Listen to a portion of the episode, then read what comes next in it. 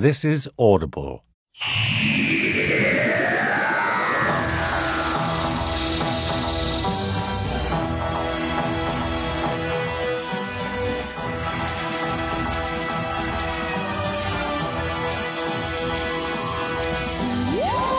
Doctor Who The Christmas Invasion by Russell T Davies. Adapted by Jenny T. Colgan. Read by Camille Coduri.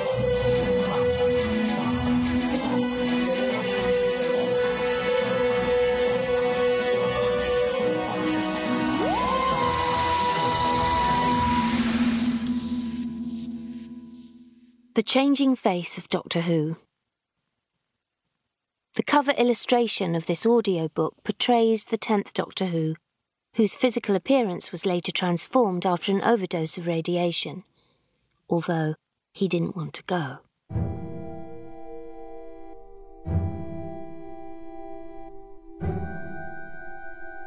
Prologue There is a moment, a terrible moment, when you wake up and you suddenly realise to your panic that you've missed something. Perhaps you've missed the train to your first day at a new job, or the school bus and there's an important exam. Perhaps you wake up and for a moment think that someone you knew is with you, someone you loved still loves you back, and then your stomach drops like an express elevator as you remember once again that they are gone, or that they are dead. Maybe you dreamt that you lost something, that it has tumbled into the water out of reach, further and further, and you cannot grab hold of it. No matter how you try, you can only watch it go. But then you wake up and it was a dream all along, and you feel utter, earth shattering relief. But sometimes the dream is golden and full of every piece of knowledge about the universe and ultimate power and glorious resurrection. And then you wake up and realize that all of that has crumbled into dust. And the reality is, somebody, something, in the shape of a man, has eaten your best friend, and it's standing right in front of you, and it's talking about Barcelona, of all things, and it absolutely will not shut up, and you have no idea what to do. Rose Tyler crouched by the pillars of the TARDIS console room, the afterglow of the extraordinary golden light still visible on the inside of her eyelids, burned on her retinas, and felt more frightened and alone than she'd ever felt in her life.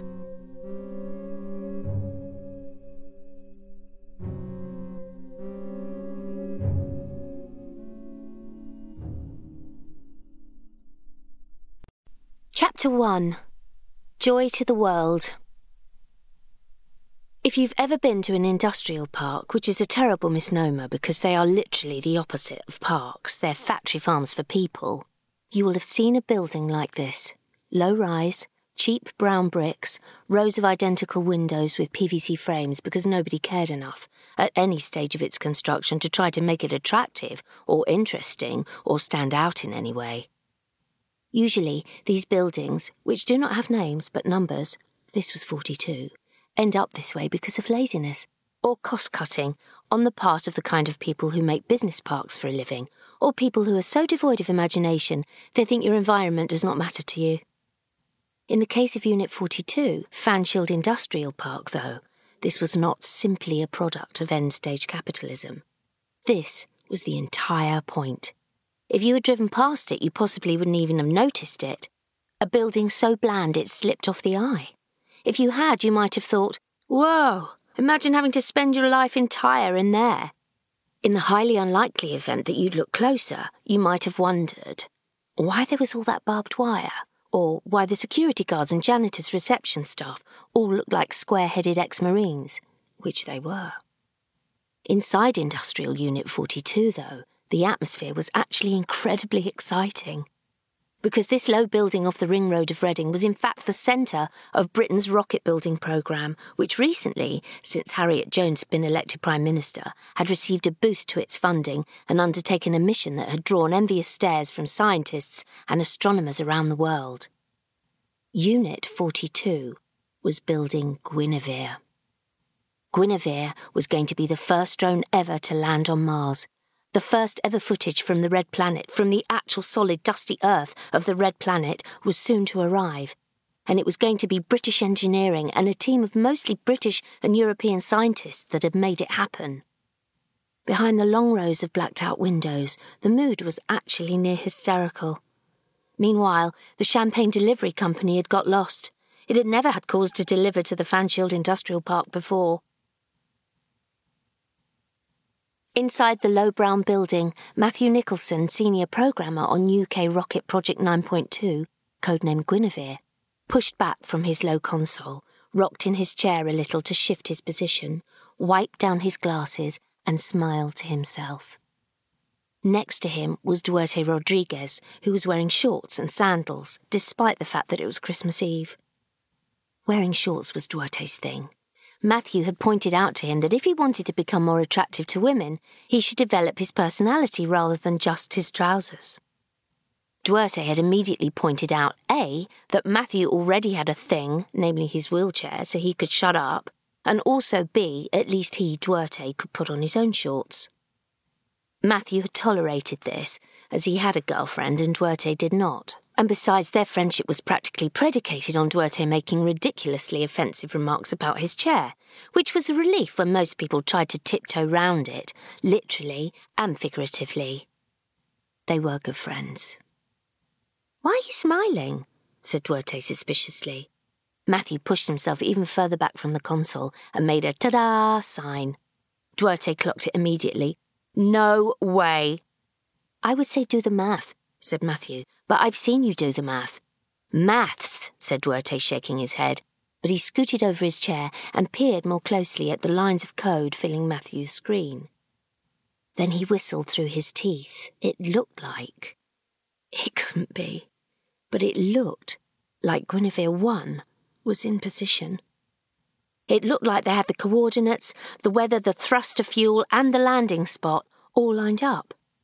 It looked as if Guinevere 1 was ready to land. Is she going down? Locked and loaded, said Matthew smugly, and all in time for Christmas. Luann, the press officer, came charging past as usual. To Matthew and Duarte, she seemed to be breezing constantly between appointments, despite the fact that, as the press officer for a top secret government rocket facility, her job could surely only consist of her saying, Hello? No, we're not a top secret government rocket facility, every time the phone rang. But she was mostly a good sort, Luann. Well, when she wasn't bugging them about cleaning up the communal kitchen and begging Duarte to at least wear shoes so she didn't have to look at his disgusting, horny toes all the time. She swerved to a halt. Not much got past Luann, which, as she would have told you, was her actual job. What was that blokey slang about? Does locked and loaded mean something good or something bad? Rad and awesome, said Matthew. Looking at him now, Luann knew exactly what he meant. They'd been waiting for this. This would be the time for her skills to truly come to the fore, to announce to the world what they'd achieved. Excitement bubbled up. You're early, she said delightedly. I know, said Matthew. He's going to be insufferable, chimed in Duarte. For hours. Enough with the smugness, Nicholson, before I jam your spokes. Try it, and I will ram your shins, my friend. A huge smile stretched over Luann's features. Can I make the call? Let me. Come on, it'll be fun trying to get a smile out of Llewellyn. I don't think he's slept since Halloween. Llewellyn was their young, grave boss, slender, bearded, and with a clipped manner that seemed at odds with his gentle Valleys accent. They liked him and they respected him. He wasn't the sort you messed about. Shall we let her? Matthew mused aloud. Duarte shrugged. Girls stealing all the credit as usual. Luann stuck her tongue out at him, leaned over Matthew's shoulder and tapped a few buttons, calling up the live feed. Sure enough, there was the beautiful space probe Guinevere 1, hovering above Mars, her external cameras reflecting the light behind her, and Matthew was showing her with total confidence that the landing coordinates were set and ready to go. They all looked at it for a moment, smiling. She is so beautiful, said Luann. Still sad you didn't leave to work for John Lumick Nicholson, teased Duarte. Matthew rolled his eyes. Two Ironsides together? No thanks. Though the money here is still shocking, by the way. Luann pulled out her phone. More and more of the staff were coming over to congratulate them, realizing what must have happened. It sounded like someone was popping a bottle of something fizzy in the adjoining communal area. Llewellyn came walking swiftly down the long dark corridor, the throng of other staff opening a way clear for him. We've done it, said Luann joyously. Um, said Matthew. Luann rolled her eyes. The team has done it, she said more slowly. Honestly, they thought she contributed nothing. They did think this. Llewellyn checked the data very carefully and methodically the way he did everything, as the others grew antsy with anticipation behind him. Finally, he straightened up and gave as close to a smile as he could manage. Okay to go, he said quietly. Luann burst forward. I put it on speaker. You can all listen in whilst I talk. To the Prime Minister's office. There were some whoops. Duarte, check the weather reports. Let's see if they fancy a bunch of Mars pictures for Christmas Day. Someone cheered. Shh, shh, said Luann. She dialed the number, then put it on speaker. It was answered promptly. Good morning, Downing Street, came the officious voice. How can I help you? Harriet Jones's office, please. It's Guinevere. Only one word was ever needed from the industrial unit at 42 Fanshill Park. Putting you straight through.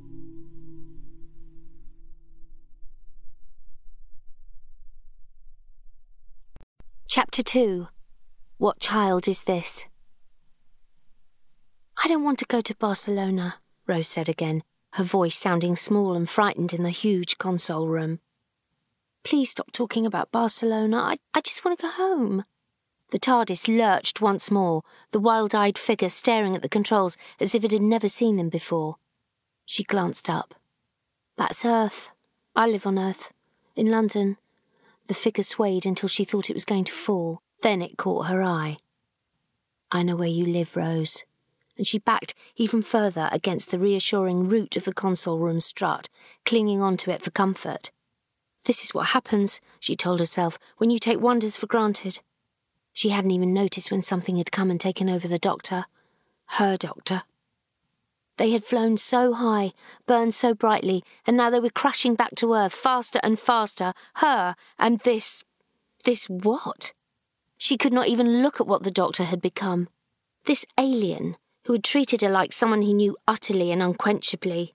His partner, hand in hand, until she'd learned to trust that hand, until she had felt it naturally by her side as if it were a part of her, as if they were almost the same person.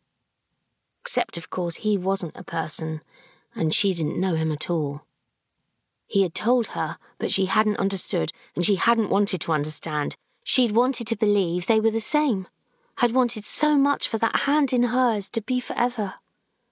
And now he was dead eaten by this thing that still dared to wear his clothes. Rose hid behind the carved tree like pillar in the console room, which was stupid, as she could still be seen quite clearly. She glanced around. There wasn't much in the TARDIS you could use as a weapon. She stole a glance round. What was it doing? It was moving its mouth up and down. Her heart pounded faster. What had it done to him? A shapeshifter. She'd met all sorts. It was wittering on. She stared at it, horrified and curious. PM, Tuesday, October 500, on the way to Barcelona. The thing in the doctor's clothes wasn't making any sense. Was it regurgitating his brainwaves? She wanted to scream, tear into the thing for what it had done, but she didn't dare approach it. It straightened up and grinned at her in the most disarming way. Now then, it said, what do I look like? Rose wondered if she could bring it down by the legs. Why wasn't the TARDIS doing something, like opening an airlock or something? She concentrated on thinking this as hard as she could so that the TARDIS might pick up on the idea, but nothing happened. The thing held up its hand as if it had been expecting her to respond. No, no, no, no, no, no, no, no, no, no, no, no, no. Don't tell me. It started shaking its hands and body up and down. Let's see. Two legs, two arms, two hands, slight weakness in the dorsal tubercle. Its hands flew to its head. Hair! Oh, I'm not bald. Rose blinked. What on earth was it doing? She shifted forwards an inch. It carried on running its hands through its hair, a look of total surprise on its face. Oh, big hair! Sideburns! Now the creature sounded delighted. I've got sideburns! Or really bad skin. A little bit thinner. It slapped itself on the stomach.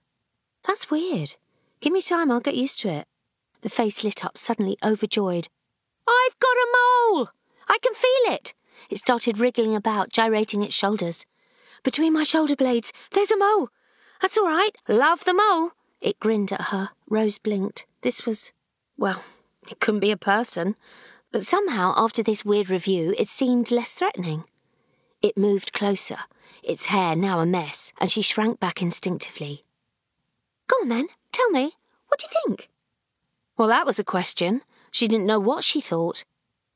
Rose swallowed before she spoke, and when her voice came out, it wasn't at all the strong, commanding tone she had hoped for.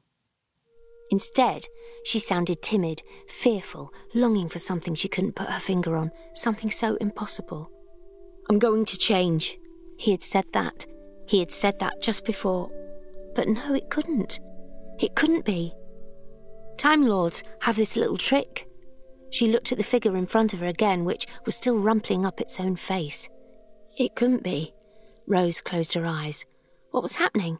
Then she opened them again and took a deep breath. Who are you? The shape looked surprised and not a little wounded. I'm the doctor. Rose moved closer. No. Where is the doctor? What have you done with him? She wished again she had a weapon, even if he, the real doctor, would have been totally against that. This person looked confused. But you saw me. I changed. Right in front of you. He glanced over his shoulder to the spot by the console where she'd seen the light. That boiling, exploding golden light shooting out from the doctor. Rose shook her head. I saw the doctor sort of explode, and then you replaced him like a, a teleport or a transmat or a body swap or something. She stepped closer towards him, her anger rising, and pushed him full in the chest. You're not fooling me! The creature wobbled back on its heels as if it couldn't believe what it was hearing. I've seen all sorts of things. Nanogenes, Gelth, Slitheen. Oh my god, are you a Slitheen? The figure raised its eyebrows. I'm not a Slitheen. Rose shouted, all her fear and frustration coming out. Send him back! I'm warning you! Send the doctor back right now! Rose, it's me. Honestly, it's me. Rose couldn't catch her breath. Her brain couldn't take in what he was saying. I was dying, it said. To save my own life, I changed my body, every single cell, but it's still me. Time Lords have this little trick. It's a sort of a way of cheating death, except it means I'm going to change. She'd heard it for herself, still couldn't believe her own eyes. You can't be. Time Lords have this little trick. It ran through her head, over and over, this little trick like it was only a bit of conjuring, a bit of fun. Just a prank to be played on primitive apes like her. Now the figure moved towards her, closer, and looked her straight in the eye, his voice low. If I'm not him, how could I remember this? Very first word I ever said to you, trapped in that cellar, surrounded by shop window dummies. Oh. He seemed suddenly overwhelmed at the recollection and Rose suddenly found herself back there too with him for the very first time before everything in her world, in the entire universe, had changed. The very first moment. Such a long time ago, he said. I took your hand. Rose flinched. Suddenly a hand, a different hand, was in hers, as naturally as if it had always been there. She looked at it. He carried on talking, gentler now as if trying to calm a frightened animal. I said one word. Just one word. I said, Run. But it didn't sound the same when he said it, and his hand did not feel the same. Then he said it again, very, very quietly, and squeezed her hand, and suddenly, there it was, like a tolling bell. She felt it. Somehow, deep down, she knew. She couldn't prove it, but she had faith. She trusted him. She knew. I'm not going to see you again. Not like this. Not with this daft old face. Tears started to roll down her cheeks. Doctor, she said, and her voice was a whisper. The doctor's voice was still gentle. Hello, he said. Then he dropped her hand, and Rose nearly tripped over backwards, a million questions burning through her brain. Was he the same man? How? Did he know everything? Did he feel the same way? Would he act the same way? Could he dance now? The doctor, this doctor, had bounced back round the console. And we never stopped, did we? All across the universe, running, running, running. He started messing about with the console, flicking switches without even glancing at them now, and the TARDIS was letting him, completely unconcerned. One time we had to hop. Do you remember? Hopping for our lives. He started hopping. Rose did not remember and stared at him. He slowed down. Yeah, all that hopping. Remember hopping for your life? Yeah? Hop with the. No? Rose blinked. Can you change back? Do you want me to? Yeah. Oh. Can you? No. The doctor stared at his shoes. Do you want to leave? Do you want me to leave? Rose shot back straight away. No. But it's your choice if you want to go home. Rose looked at him, her eyes sad. Cancel Barcelona, he said suddenly. Change to London, the Powell estate. Ah, let's say the 24th of December. Consider it a Christmas present. Rose moved towards him again, then hesitated, desperately confused as the doctor hit the buttons. There! The doctor stood back and folded his arms, looking hurt as the TARDIS lurched to a sudden halt. I'm going home, said Rose, feeling wounded. Up to you. Back to your mum. It's all waiting. Fish and chips, sausage and mash, beans on toast. No, no, it's Christmas. Turkey. Although, having met your mother, nutloaf would be more appropriate. Rose let out a short burst of surprised laughter. Was that a smile? No. That was a smile. No, it wasn't. You smiled. No, I didn't. Oh, come on, all I did was change. I didn't. Out of the blue, his entire body took a sudden lurch, and his face changed. Rose's first thought was that he was about to be sick. She moved forward. What? I said I didn't. This time, he collapsed over the console. Rose was really worried now and inched her way towards him. Uh oh. The last thing Rose wanted to hear was uh oh. Uh oh, what? Uh oh, I finished eating the doctor, so it's time to start on you. Uh oh, I'm about to die for real this time, and the TARDIS doors are going to lock forever. Are you all right? She watched in awe as from the doctor's mouth came a long line of the golden miasma. Rose knew, could feel it was the same time vortex energy that she'd had inside her, just for a few moments, and it had nearly destroyed her. If the doctor, her doctor, hadn't drawn it out of her. He, her doctor. He had sent her away from Satellite 5 as he prepared to sacrifice himself to save the universe. The entire universe, and she hadn't been having any of it. She had opened the heart of the TARDIS. The oddest thing, she had absolutely no memory as to what had happened after that, only that when she had come back to herself, the Daleks had gone. Jack was alive, thank God, and her head was splitting, a pain so immense and overwhelming she felt it would destroy her. Then the doctor had taken her pain away, all of it.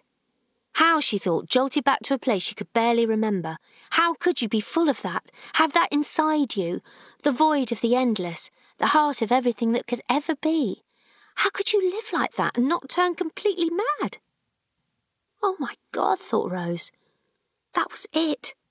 He'd turned completely mad. It's all right. The man's voice sounded pained. The change is going a bit wrong, is all.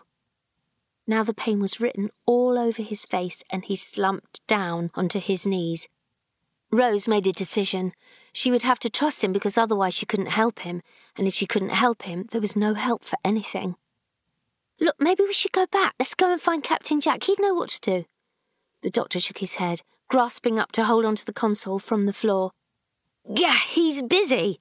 He's got plenty to do rebuilding the earth. He glanced up suddenly as his hand felt something and his eye lit upon a large red lever. I haven't used this one in years. He flicked it, and the TARDIS suddenly jerked to the side violently, and they both nearly tumbled to the floor. What are you doing? said Rose, panic gripping her. Putting on a bit of speed. That's it. Rose grabbed the console desperately. My beautiful ship, come on faster! That's a girl! His face was absolutely manic, and terror gripped Rose. Faster! Want to break the time limit? Stop it! Rose couldn't take any more. Oh, don't be so dull. Let's have a bit of fun. Let's rip through the time vortex. Rose didn't like this. This new version of the doctor, this new thing. She glared at him. Then he caught her eye and gazed back at her, and she felt it again. That odd, odd glimmer of recognition she had felt when he'd taken her hand. His voice dropped. The regeneration's going wrong. I can't stop myself.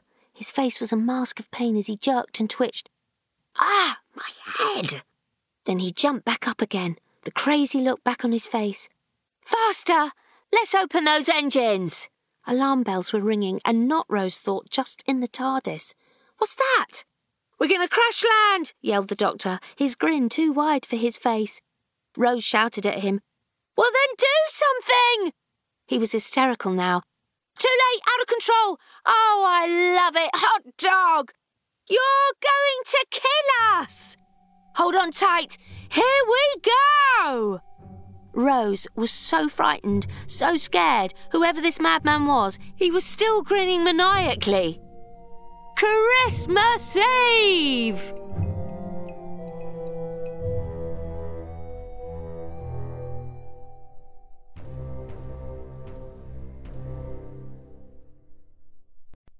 Chapter 3 do you hear what I hear? Jackie Tyler was listening to Christmas songs and decorating the old tree and telling herself that things could be worse. She told herself that a lot these days. Things could definitely be worse. Debbie Pringle's daughter had got herself knocked up with triplets, and all four of them were currently camping out in her front room. Must be nice having babies about the place again she'd said to Debbie when they'd run into each other in the Costco, and Debbie, whose trolley was piled high with six boxes of nappies, eight tins of powdered milk, and a bottle of unbranded vodka, had grabbed her wide eyed and said, Take one! Take any one, I don't care which, they all look the same. Then shrieked when her phone rang and dashed off, trailing baby powder and a faint whiff of something else less pleasant in her wake. And she could invite Howard round. Yeah, that'd be nice. Get some fruit in did they need a whole turkey? Probably not. Maybe get one of those crowns. Wouldn't take up the whole oven, so that was nice. Of course she had a present for Rose. Of course she did. She'd keep it with the birthday present she'd popped back in the cupboard, just in case she stopped by. And that top she'd seen down the market, bright yellow, Rose would hate it, but it would light up her face. She looked good with a bit of colour. Should she invite Mickey? It wasn't right him being all alone like that at Christmas. On the other hand, whenever she saw Mickey, they tried and tried to avoid the subject and they'd managed for a bit, and then there'd be a pause in the conversation, and then somebody, okay, her, would have a brandy and coke too many, and then it would all come out. The endless agony of missing someone so badly it felt like a hook caught in your side, all the time, snagging on everything you saw every day. No, seeing Mickey wouldn't help especially not when he hit the brandy and coke too. Andy Williams started crooning It's the Most Wonderful Time of the Year. Jackie considered throwing the CD player out the window. The good thing about me, thought Mickey, is that I'm good at compartmentalising. In his weaker moments, he thought it was just because he'd had so much practice. He'd managed with his gran, no bother. So he'd do it with Rose, too off getting up to God knows what with some stupid man in a stupid black leather jacket. As if he could compete with a stupid magic flying box. Stupid. No. See, he reminded himself, grabbing a wrench with unnecessary force. Compartmentalising. That was what he was good at. Head down, get on with the job. It wasn't bad at Alfie's garage, not at all. The lads were great, and they were going to have a drinks night out that would be a right laugh because he was good at compartmentalising, so he was going to go out and have a night out and a curry and a. Merry Christmas, everybody was screaming from the old radio in the garage.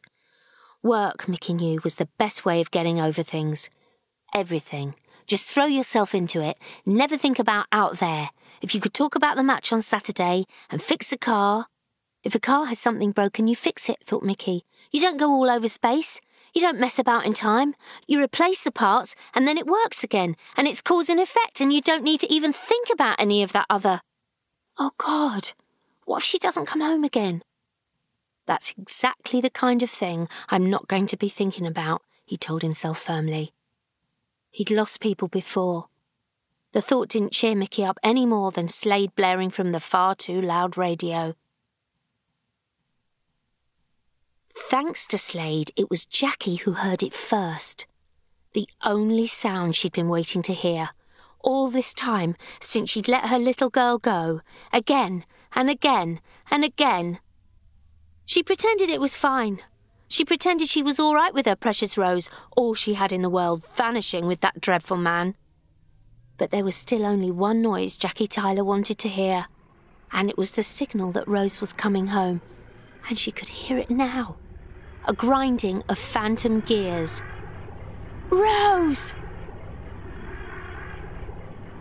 Back in the garage, the Christmas music was still blaring. Mickey blinked. He was sure he could hear something. Definitely sure. Something that sounded a little like a strange, loud, wheezing noise. Hey, turn that down. Turn it off, Steve-O. Turn that off. John, shut up. Sure enough, there it was, clear as a bell. Rose! She was back! Mickey dropped his tools. Mickey and Jackie almost collided down on the courtyard of the estate. A freezing wind blew through the concrete passageways, rattling the bin lids, sending crisp packets dancing around the flagstones. Mickey!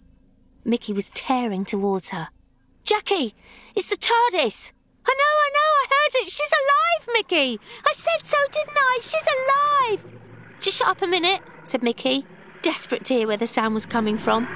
He turned around and flinched as suddenly the TARDIS simply appeared from nowhere, bouncing through midair.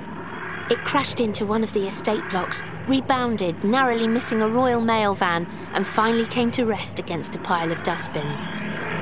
Jackie and Mickey watched, terrified. The door opened slowly, and out came a figure, dressed in a leather jacket about four sizes too large for him.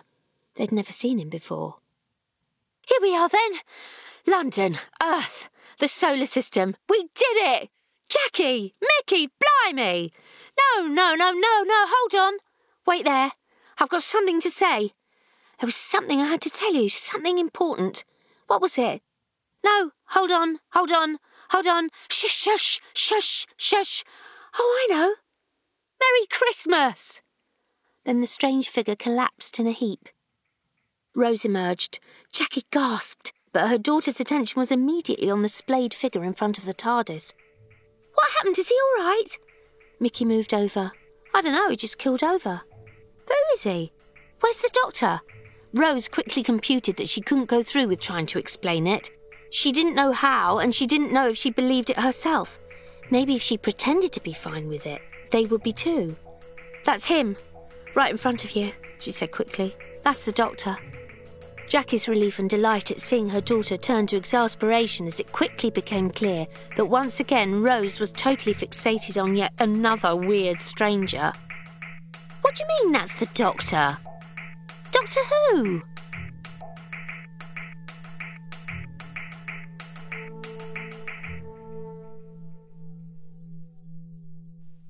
Chapter 4 lonely this Christmas. In the end, they dressed the strange thin man in pyjamas Jackie had produced from somewhere and put him to bed. Nobody seemed to know quite what to do. Then Jackie briefly vanished and returned, brandishing a stethoscope triumphantly. Here we go, she announced. Tina the cleaner's got this lodger, a medical student, and she was fast asleep, so I just took it.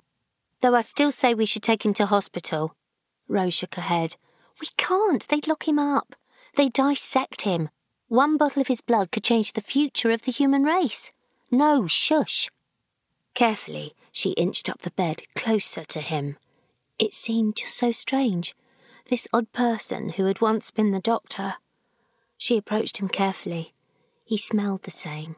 That was funny. That odd combination of chalk dust, boiled sweets, lime, and diesel. She carefully placed the stethoscope down, first on one side, then the other. The soft thump in her ears stayed steady. There he was.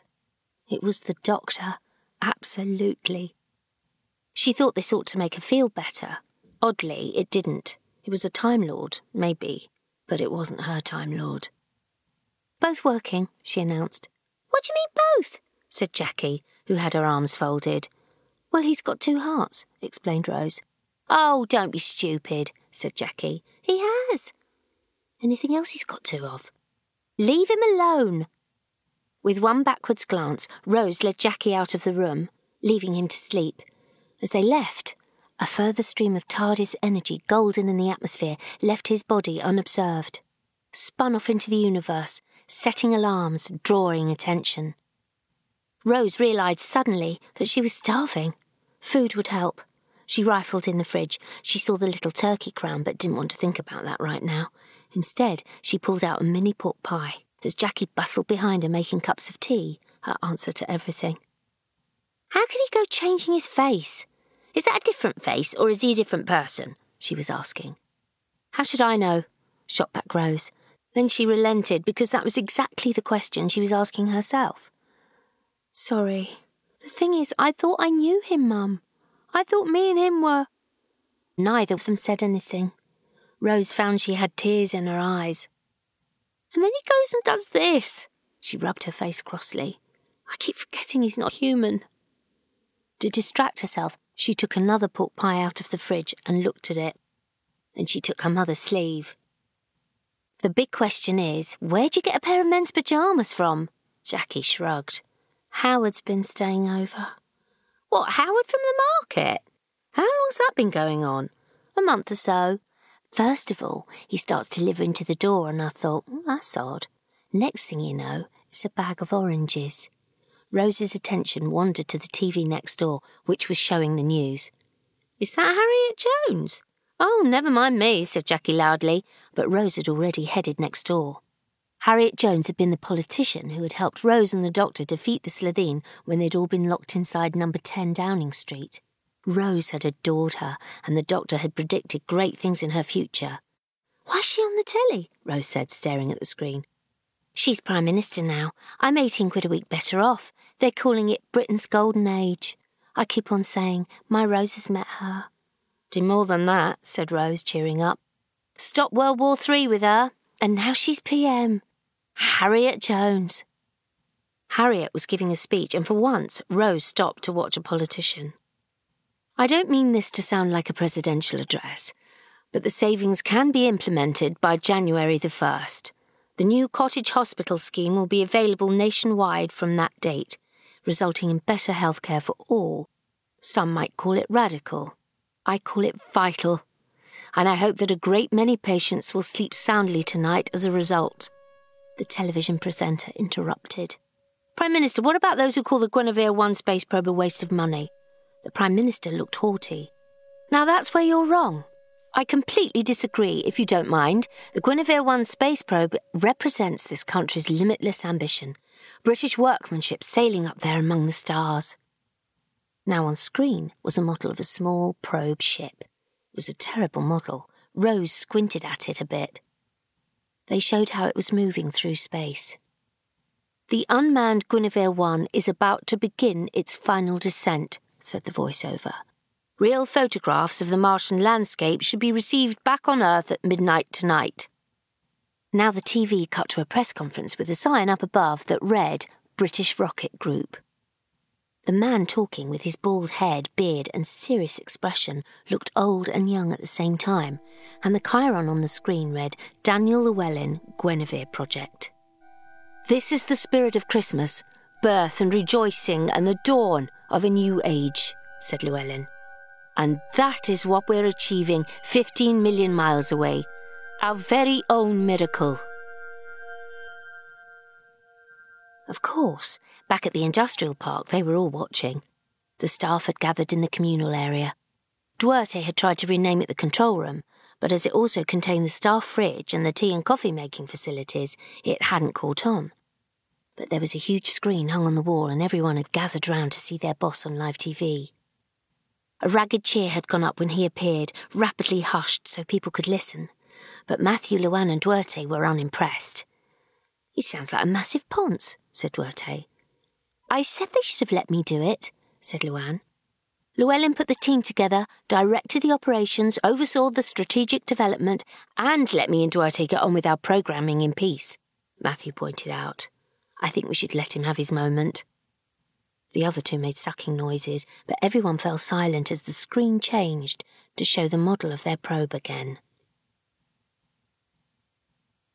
Back on the Powell estate, Jackie glanced at her daughter, who rather looked like she'd had a rug pulled out from under her feet. Ever been to Mars? Jackie asked. Nope.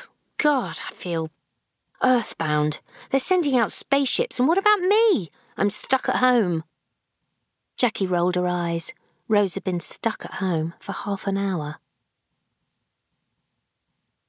Far, far out where the cameras didn't show, the little probe was moving.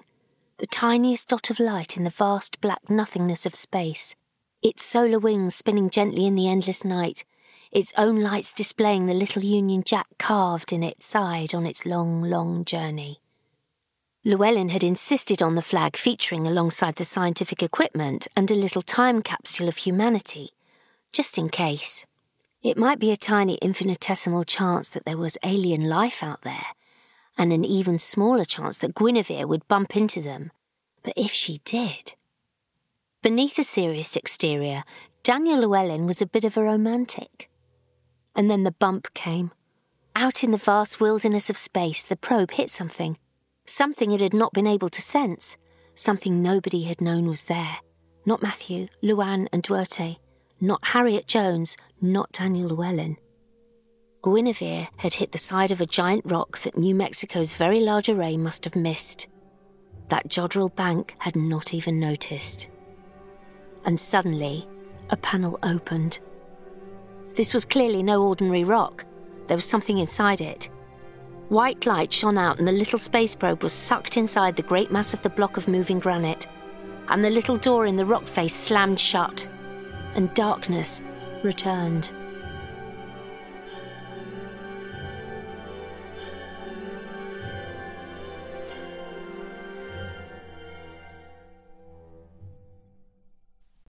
Chapter 5 Here Comes Santa Claus.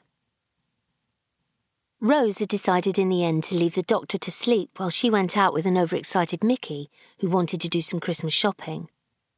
Oxford Street was busy on Christmas Eve and Rose couldn't help but find it exciting. Yes, obviously the universe was an incredible place, seeing everything they'd seen, but this was something special too. Familiarity, home, people she loved, and Christmas. She grinned as they passed a brass band all dressed up in Santa Claus outfits, playing a version of God Rest Ye Merry Gentlemen, laughed at the huge decorated tree behind them. Of course, she'd been out of work for months, had never needed any money. She smiled cautiously at Mickey. So, what do you need? Twenty quid? he said, reading her mind as he always could. Do you mind? I'll pay you back. Call it a Christmas present. Rose took in the heavily decorated surroundings, the people carrying trees, shop windows lit up, and the lights everywhere. God, I'm all out of sync. You just forget about Christmas and things in the TARDIS. They don't exist. You get sort of timeless. Mickey marched on beside her. Oh, yeah, that's fascinating, because I love hearing stories about the TARDIS. Oh, go on, Rose, tell us another one, because I swear I could listen to it all day. TARDIS this, TARDIS that. Shut up, said Rose, laughing at him. Oh, and one time the TARDIS landed in a big yellow garden full of balloons. I'm not like that, said Rose, mock indignant. Oh, you so are, said Mickey. Mmm, must drive you mad. I'm surprised you don't give up on me. Oh, that's the thing, isn't it?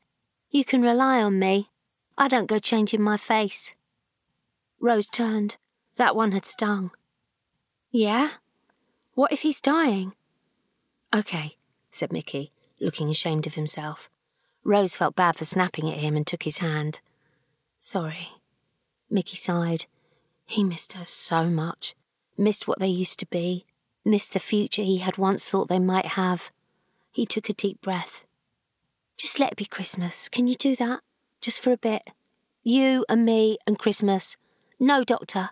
No bog monsters. No life or death. Okay, said Rose. Promise. Yes, said Rose, and Mickey knew that was the best he was going to get, and he didn't want to risk her dropping his hand again. Right, what you going to get for your mum? They wandered down a side street into a Christmas market. God Rest Ye Merry Gentlemen was playing, almost as if they only knew one song. I'm round there all the time now, you know, said Mickey. She does my dinner on a Sunday. Talks about you all afternoon. Yap, yap, yap. Rose smiled. Mickey didn't have parents, and her mother would start mothering anyone within a 10 mile radius. She was glad they had each other, even if she knew her mum was a mean second best to Mickey. Rose spotted something out of the corner of her eye. It was the band, the brass band dressed up as Santas. Their tin welded masks were actually eerie in the dark, and they. No. She had been away for too long. It was ludicrous. They were not being followed by a Santa band. She stared, uneasy, as the creepy bunch moved in front of her and Mickey, holding up their instruments stiffly. The hairs rose on the back of her neck. She looked one straight in the face and it jerked away quickly, as if to avoid looking at her.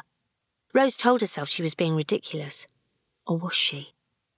Couldn't her travels have left her senses heightened to danger? Mickey was still talking as they walked away. He hadn't noticed a thing. But she wanted to keep an eye on the masked band as the Santas moved towards them, still playing. She noticed their masks weren't plastic, as she'd imagined they would be. They were metal, a clear, hard metal. The fixed smiles looked grotesque painted onto the smooth surfaces. Rose found she couldn't take her eyes off them. The attack came incredibly fast. The first Santa lifted its trombone and a huge gout of flame blew out from within. Rose screamed Mickey's name, grabbed him, and dived to the pavement.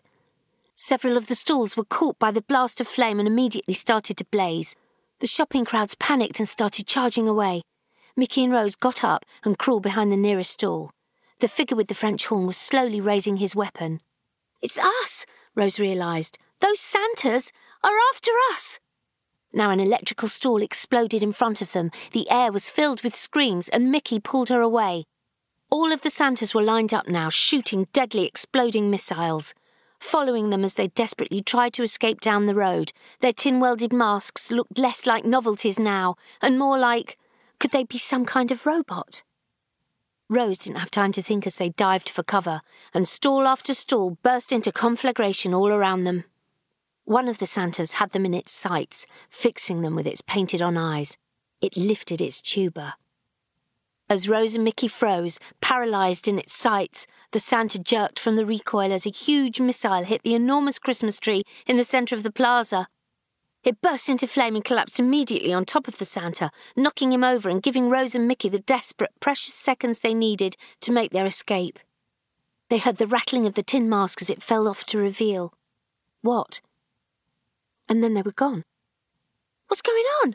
panted Mickey as they ran. What have we done? Why are they after us? The air was suddenly filled with sirens. Police cars and ambulances were screaming past. Taxi!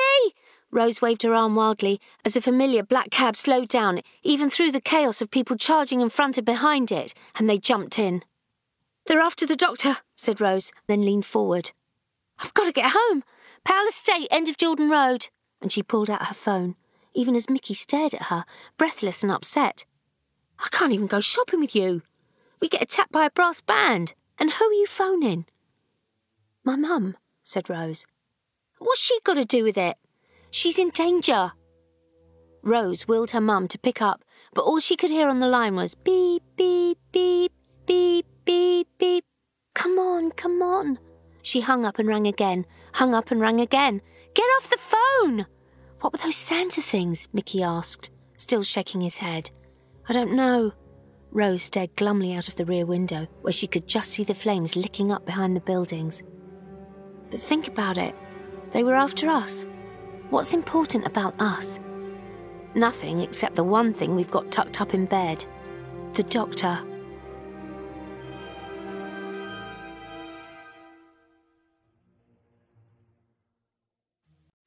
Chapter 6 O Christmas Tree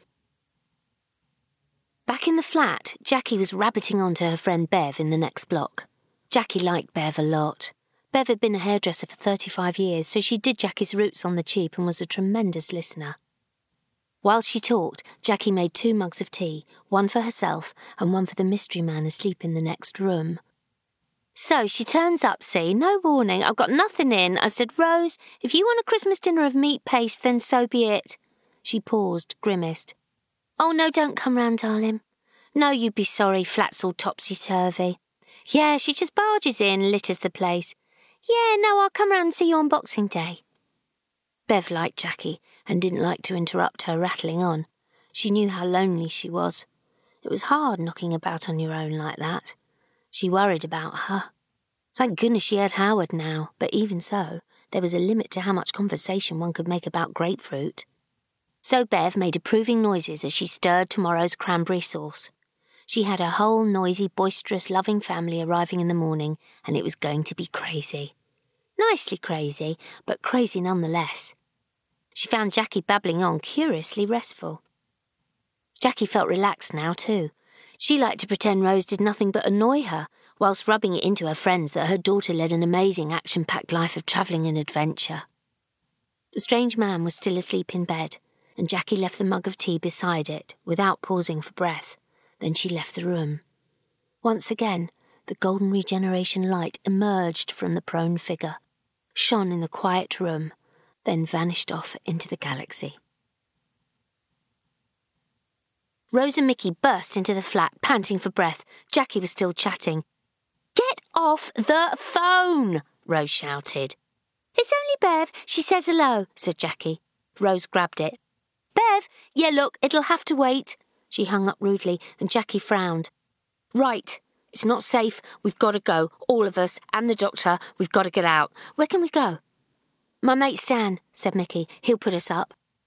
Rose gave him one of her looks. It's only two streets away. What about Mo? Where's she living now? I don't know. Peak District? said Jackie. Well, we'll go to Cousin Mo's then.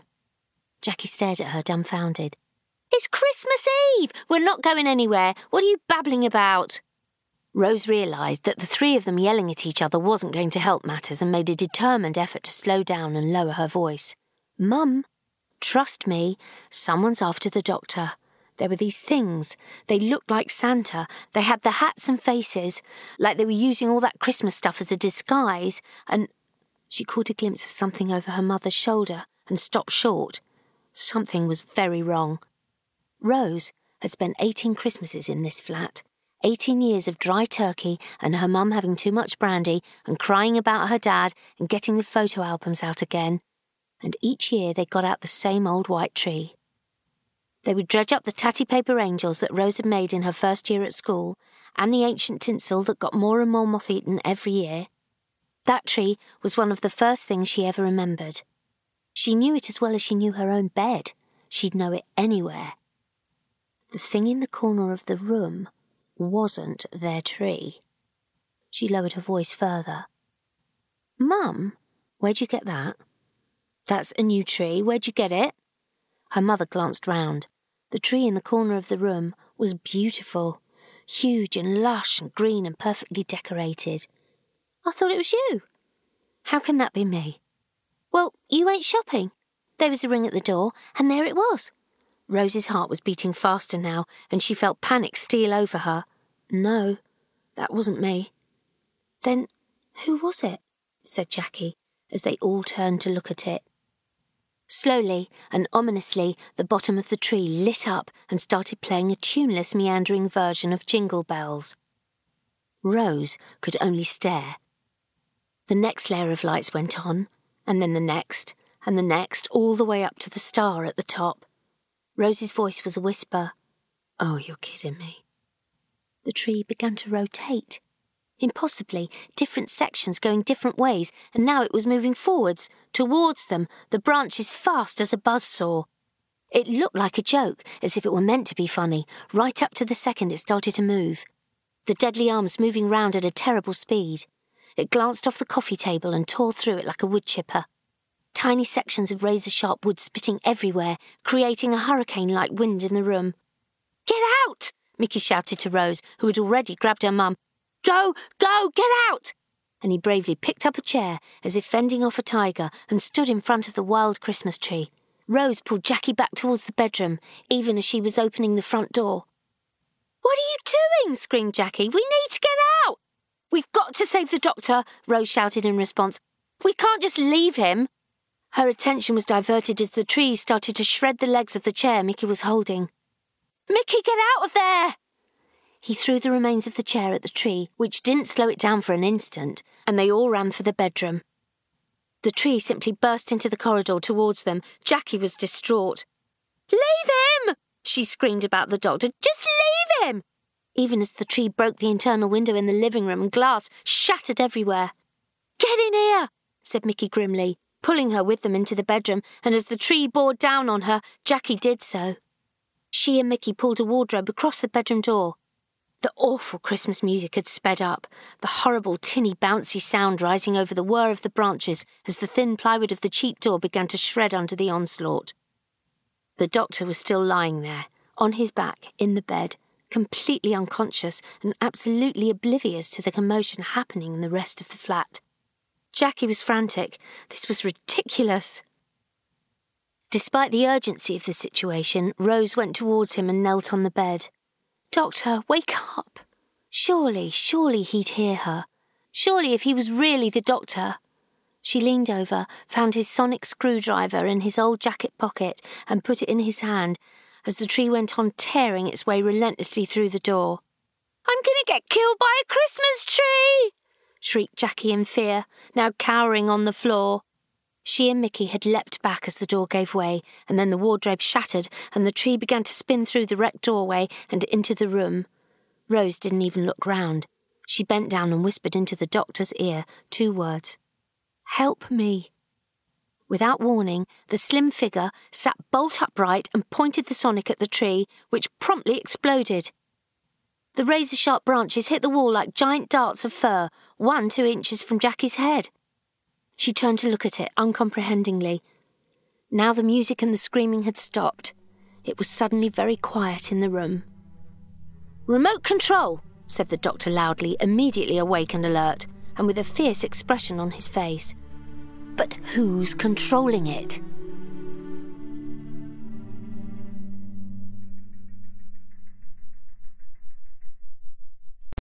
Chapter 7 It came upon the midnight clear. The doctor leapt out of bed, pulled on a dressing gown, and ran out of the flat. Rose, Mickey, and Jackie followed, trying not to look at the devastation. Rose soon found that she desperately needed the cold, crisp, fresh air. Down below, by the bins in the old car up on blocks that hadn't been moved in living memory, stood the sinister figures of the three remaining Santas from the shopping plaza. One was holding a perfectly ordinary looking remote control, and the strange metal masks turned to look up at them. That's them, said Mickey. What are they? Shh, said Rose. She didn't want to draw attention to them, the way their absolutely normal look had invaded their Christmas. Her Christmas, and she wanted, needed, to pay attention to somebody else. She needed to see what this new doctor was doing. His angular face was cold, his gaze fixed on the Santas below.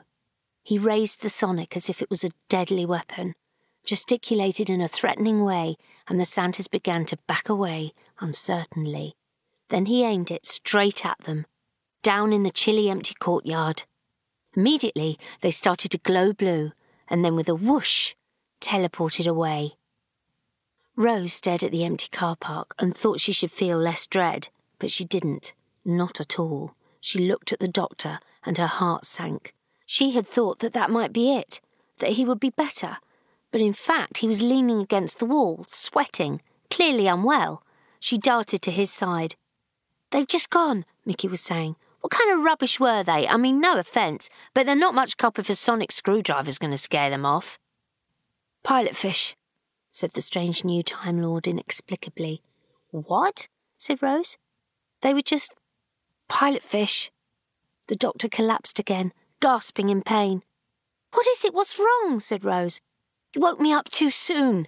I'm still regenerating. I'm bursting with energy.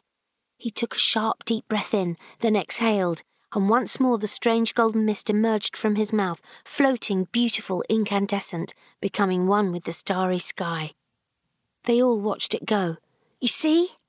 That's it. The pilot fish could smell it a million miles away. So they eliminate the defence. That's you lot. They'd carry me off. They could run their batteries off me for a couple of. He collapsed in agony. Oh, said Jackie. Oh no! My head, said the doctor, anguished. I'm having. I'm having a neural implosion. I need. They tried to help him inside as he staggered. What do you need? said Jackie. I need. Say it, tell me, tell me, tell me. But he couldn't get the words out.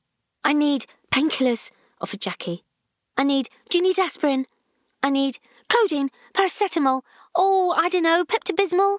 I need liquid paraffin, vitamin C, vitamin D, vitamin E.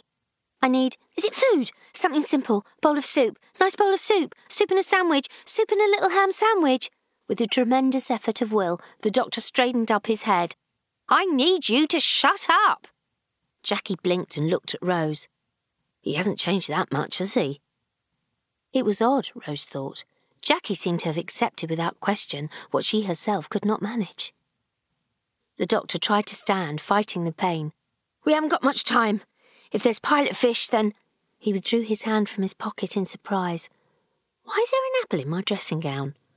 Oh, that's Howard, sorry. He keeps apples in his dressing gown. He gets hungry. What, he gets hungry in his sleep? Sometimes.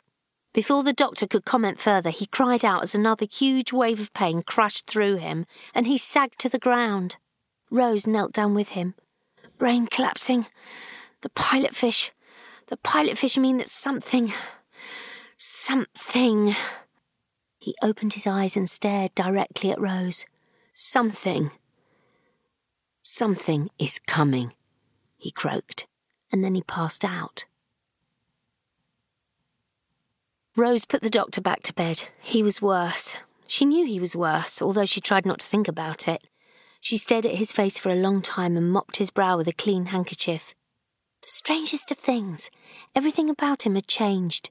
The nose, which had been a boxer's nose, was now aquiline. The brow not so creased with worry. All that hair. He was as different a man as could be. And yet, oddly, when he had spoken to her mum like that, of all things, she'd seen a glimpse of the person she had known. And then that glimpse was gone. You strange, strange thing, she thought to herself. She wanted to stay a while in the dark and the quiet of the bedroom. She took the stethoscope out again, listened, listened again. One of the heartbeats had fallen still, and outside the pilot fish was circling. Mickey had managed to fetch his laptop from his flat. He popped his head round the door, saw her face, didn't want to continue, but knew he had to. I found it. Rose nodded and sighed, not wanting to leave, but she got up and followed him into their sitting room. Jackie had done a pretty good tidying job already, considering. Mickey sat down, plugging his computer into the phone socket. Jackie, I'm using the phone line, is that all right? Yeah, keep account of it, said Rose's mum from the kitchen. Pilot fish, said Mickey. I've seen them on telly. Hold on, I'll show you. He set about the computer. Jackie came through with a cup of tea for Rose. Oh, it's midnight, she cooed. Christmas Day. Any change? He's worse. Just one heart beating, said Rose quietly, accepting the tea. They turned their attention to the television. The reporter was standing looking excited in the studio in front of a large picture of the Guinevere rocket. Well, someone's happy anyway, said Jackie. There had been panic in the lab when Guinevere had blacked out on screen. The technicians had completely lost the picture, hadn't a clue what had happened. They'd checked and rechecked the feed, but had found absolutely nothing in the panic. Duarte's head was in his hands. Matthew felt a little tearful. If all their work was to come to nothing, or if something incredible was happening and they couldn't get the cameras up, Luann was hastily putting together a press release and briefing number 10 on reasons they could give if they had to postpone, when suddenly, out of nowhere, the systems were online again. Everybody breathed a sigh of relief. Guinevere was where she was meant to be. Her cameras were out, it seemed, but that was all right. When the time came, they could land her appropriately, and the world would see something then. They really would. The situation was far from ideal, and events had given them all a fright, but it would make a great anecdote in times to come, or at least so Matthew fervently hoped. Duarte kicked back his seat, stuck his feet on the desk, and tried to pretend he'd never been remotely freaked out the entire time. It was a go. And now Daniel Llewellyn was on television again. Back at the lab, they could have left before the blackout. Now it was all hands on deck. But Matthew wasn't sure they'd want to go home anyway. It was such a momentous pinnacle of years of work. It felt right that they should all be together, no matter how many frustrated spouses were dealing with overexcited children back at home. Matthew called his mum and dad, who were staying up late to watch it, full of pride. Even Duarte's family in Portugal had managed to tune in. Llewellyn was, to say the least, a little uneasy about appearing on television. His throat was dry and he looked very, very nervous, but was clearly doing his best. Scientists in charge of Britain's mission to Mars have re established contact with the Guinevere 1 space probe, said the cheerful reporter. They're expecting the first transmission from the planet's surface in the next few minutes.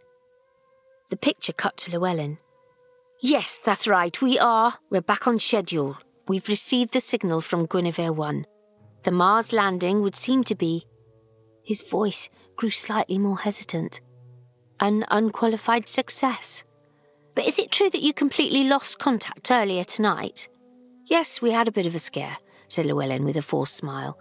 Guinevere seemed to fall off the scope, but it, it was just a blip, only disappeared for a few seconds. She's fine now. Absolutely fine. We're getting the first pictures transmitted live any minute now. I better get back to it, thanks. Jackie sniffed.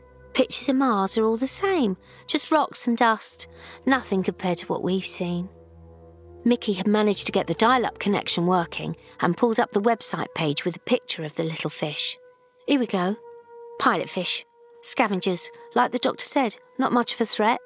They're tiny, but the point is, the little fish swim alongside the big fish. Do you mean like sharks? said Rose. Great big sharks. So, what the doctor means is now we've had them, the pilot fish, any time now, we're going to get. He clicked onto a picture of a huge black eyed, emotionless shark, teeth on display. A chill struck Rose's heart. Something is coming. That was the last thing the doctor had said. And here's the image coming through live. The television announcer sounded excited. How close is the shark then? There's no way of telling, but the pilot fish don't swim far from their daddy. So it's close. Direct from the surface of Mars. Jackie wasn't listening to Rose and Mickey. She was transfixed by the TV. Great broken up blocky pictures were coming through. The reception was terrible. Rose and Mickey looked up. Funny sort of rocks, said Jackie. The first photographs, intoned the newsreader, from the surface of the planet.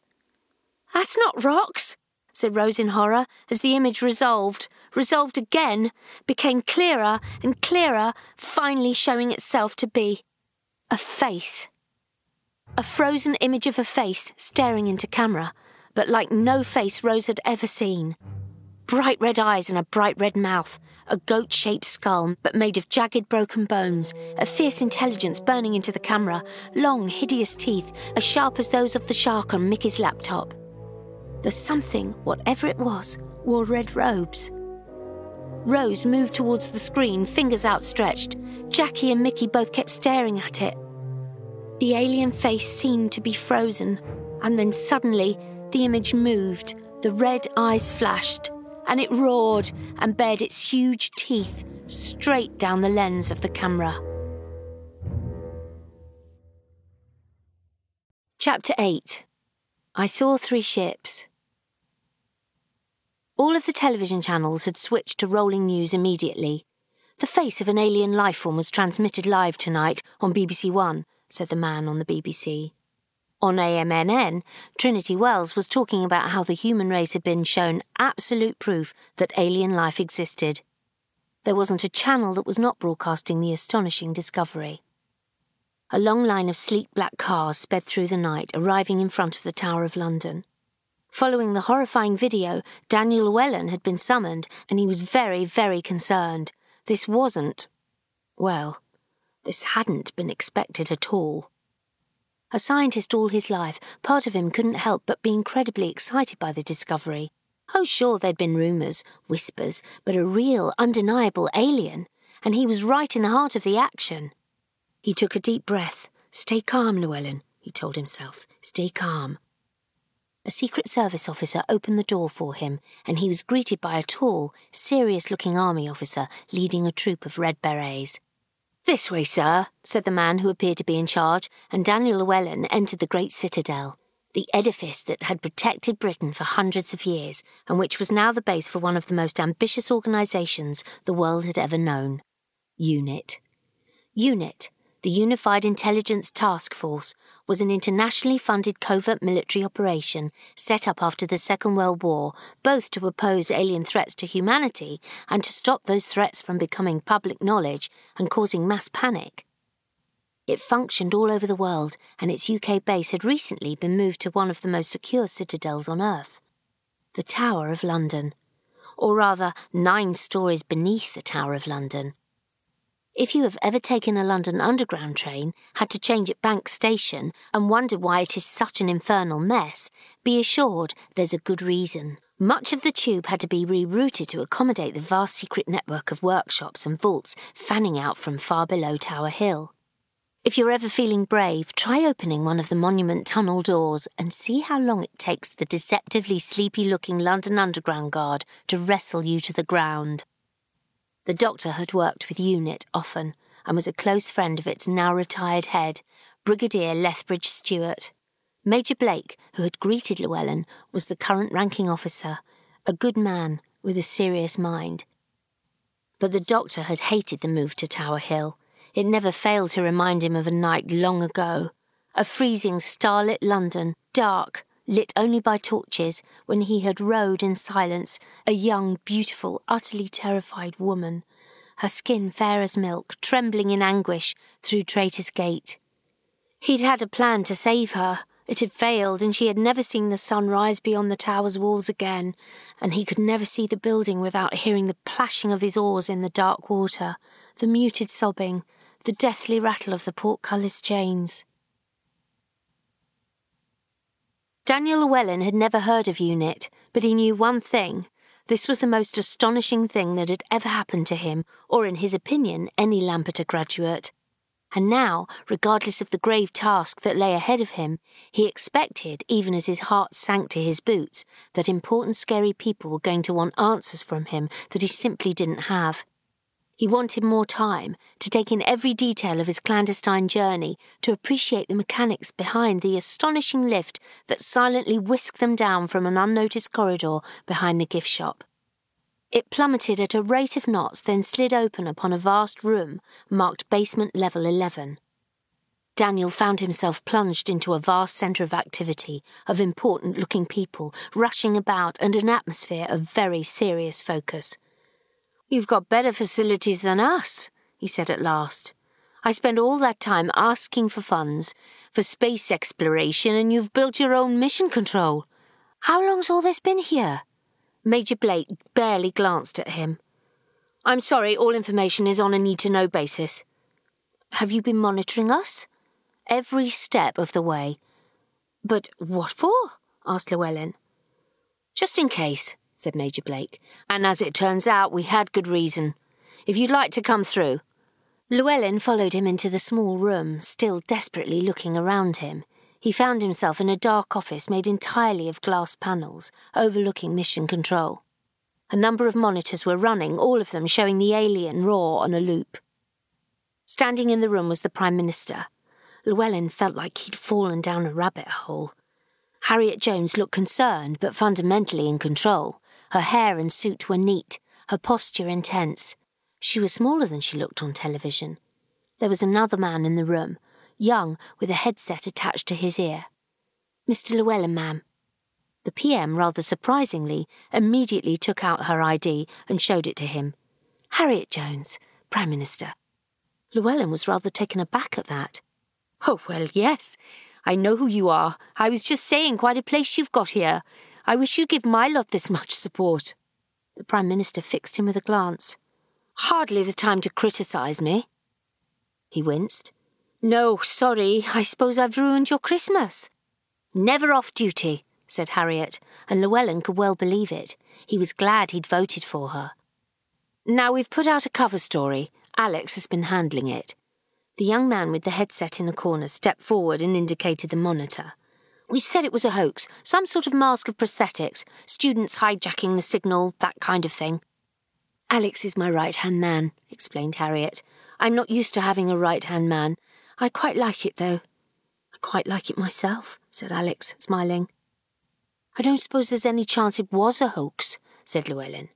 That would be nice, said Harriet. Then we could all go home. But there was an incident this afternoon in central London. You might have heard about it. Yes, something to do with a brass band and a freak storm. Another one of our stories, sniffed Harriet. Maybe not the best. Most of the staff's on holiday. Then what was it? Some sort of skirmish?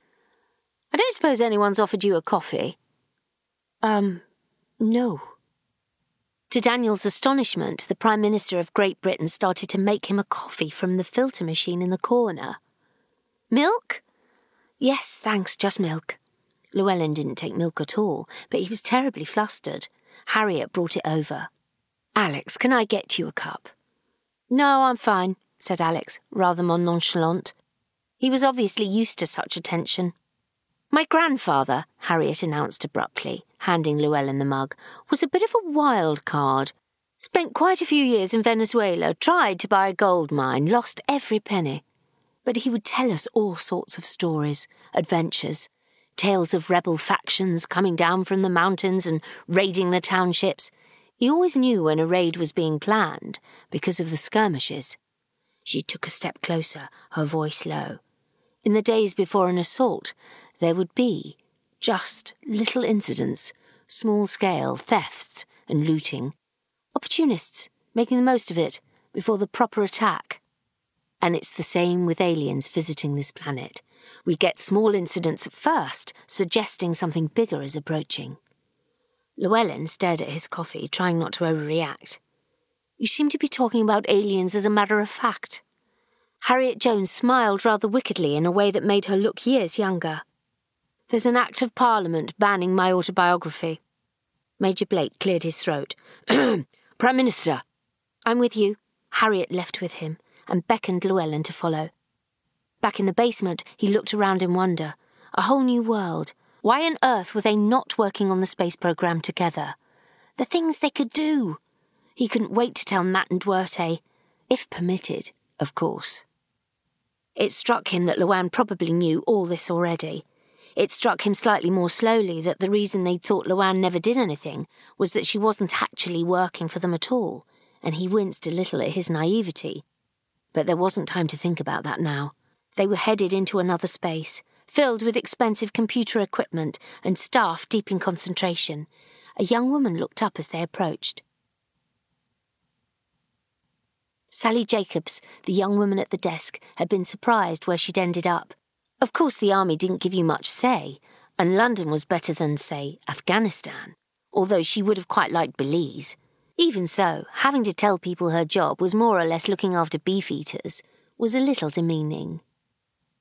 Still, she got on pretty well with Luann, her colleague at Guinevere One. It was going to be pretty difficult to explain how she was missing Christmas again, though.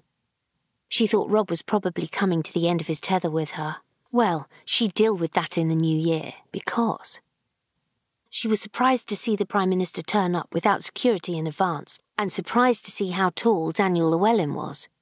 He looked much better than his file picture, she found herself thinking. Then she collected herself and jumped up, trying to look as professional as possible. This was big, she thought to herself. This wasn't beefeaters. Sally pasted on a small smile as she stood up for the Prime Minister and her team. Major Blake nodded towards her. He was the best boss she'd ever had by miles. Miss Jacobs can explain. Sally stepped forward, but before she could begin, Harriet put out her hand. We haven't met. Harriet Jones, Prime Minister. That would have normally put Sally off her stride, but she'd been very well briefed as to how modest Harriet was. Yes, I know who you are. Sally wished her mum could see her now. She took a deep breath and spoke slowly. It was hard to remember in units sometimes that there were people out there, even people like Daniel Llewellyn, working in space exploration, who didn't know what was out there, who hadn't even imagined it. Speaking slowly usually helped. So, It turns out the transmission didn't come from the surface of Mars. There was silence as they let this sink in. Guinevere 1 was broadcasting from a point 5,000 miles above the planet. In other words, added Major Blake, that screaming alien has got a ship and the probe is on board. Llewellyn blinked, astonished. But then they might not be from Mars itself. Maybe they're not actual Martians. Of course they're not, said Major Blake. Martians look completely different. We think the ship was in flight and they just came across the probe. And they're moving, added Sally, studying Llewellyn to see how he was taking this news for the first time. He was blinking rapidly. You could almost see his brain rearranging itself to this new reality. She remembered when she first found out. She'd been only 22. She had held it together for half an hour, then gone and burst into tears in the toilet. She made her voice as gentle and unthreatening as she could. The ship's still in flight now. We've got it on the Hubble array. She pointed to the screen behind her. A dot could be seen on the radar, a moving dot. It was strange quite how ominous that tiny bleep could sound. Llewellyn gazed at it, hypnotized. Moving in which direction? said Harriet quickly. Towards us. How fast? Very fast. What was your name again? Sally. Thank you, Sally. Harriet looked very, very worried as the blip continued to move across the radar screen.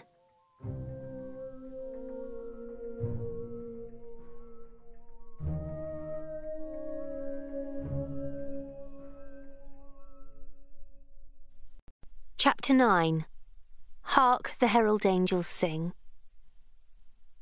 Rose could hear drunk lads singing in the distance as she crossed the concourse to the flat, carrying two plastic bags. A light blipped overhead and she looked up terrified, but it was only an aeroplane passing on its way. Safely inside, Rose was glad to find that Jackie was still at the doctor's bedside. Right then, let's get him fixed. I went to the all night chemist, got every kind of medicine off the shelf. Rose emptied the bags cough medicine, lotions, and ointment. We've got to try them all, dab a bit on him, see if he reacts. He said he needed something. Maybe some sort of chemical? For all we know, it's one of these. I made a start, said Jackie proudly, holding up a bottle. Rose squinted. But that shampoo. Contains ZTP, said Jackie. Rose, shouted Mickey from the other room. Rose got up reluctantly, gave her mum a stern look. Just be sensible, okay? In the living room, Mickey was typing up a storm on his laptop. The first time Rose had met Harriet Jones in Downing Street when that Raxacoricofallapatorius business had kicked off, the doctor had helped Mickey, a keen amateur hacker, by using his sonic screwdriver on the computer to speed it up and make everything a bit easier. Afterwards, he had completely forgotten to remove this ability. Mickey wasn't complaining. He used it mostly to win eBay auctions, but had never lost sight of its potential. Which meant that despite UNIT's exceptional levels of international standard encryption security, thanks to Mickey's Sony Vaio with 512 megabytes of RAM, Mickey, Sally, Daniel Llewellyn, Major Thomas Blake, and the Prime Minister of Great Britain were all watching exactly the same feed, staring at the same picture, the blip, travelling through space. Rose, take a look. I've got access to the military. The doctor told you to wipe it, said Rose. Yeah, yeah, but look though, they're tracking a spaceship. It's big, it's fast, and it's coming this way. Coming for what though? said Rose, peering at the screen. The doctor? Dunno, but it's like with all that fish stuff. The big fish doesn't even know the pilot fish exist. The big fish is just hungry. The big fish eats, so maybe it's coming for all of us. How long till it gets here? said Rose, her insides chilled. The doctor had to wake up. He had to. It's almost too fast to follow, said Mickey, but not too long at this rate. There was a bleep, then some interference on the monitor. Hold on. Mickey stared at the screen. The ship. It's transmitting. Harriet Llewellyn and the team were staring at the big screen in awe. The picture resolved slowly through the pixels once again. Harriet felt nervous but slightly excited. This country was her responsibility now, and she was glad she wasn't coming to a business like this fresh. Even so, she wished she knew where the doctor was. Llewellyn was utterly gripped, terrified and elated at the same time. One of the biggest disappointments in his life had come when he'd started studying physics and engineering and realised the limitations on space travel made it very unlikely that his generation would ever encounter extraterrestrial intelligence. He'd hoped against hope that someday in his lifetime contact might be made, but he was not expecting it. So Llewellyn was not as apprehensive as the others. His awe was too overwhelming. He realised his mouth was hanging open and that the girl, Sally, might have noticed it, so he shut it quickly and tried to convey a nonchalance he absolutely did not feel about anything. This time there were four aliens on the screen. Their bodies looked big and bulky, a stranger outline than human, but swathed in red robes and covered in what looked like pieces of bone. They had whips and swords around their waists like warriors, and the one at the front, the leader, presumably, was talking, although it sounded more like snarling, like the growling of wolves. Gatsta kata! screamed the voice. Kasomi fadrok! Kasomi Sycorax! Kashkak flaminosokovna! Basi kodrafe pelhasta! Kodrafe melsoto! Have you seen them before? Mickey was asking Rose back in the flat, but she shook her head in horror. No. So pedrake, so pandak, so massacrel bicro, kol shakshi, sikorajak, sikorafa!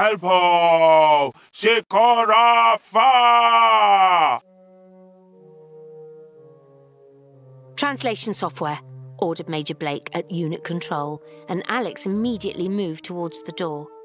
Yes, sir. All of the aliens joined in with the figure on the screen, screaming furiously. Sikorajak! Sikoratelpo! Sikorafa! Staring at the hacked UNIT feed, Rose couldn't get her head around it. I don't understand what they're saying she said in despair. The TARDIS translates alien languages inside my head all the time, wherever I am. So why isn't it doing it now? asked Mickey. I don't know. Must be the doctor. Like he's part of the circuit, and he's. he's broken. Her face was desolate. He's not just sick, he's gone.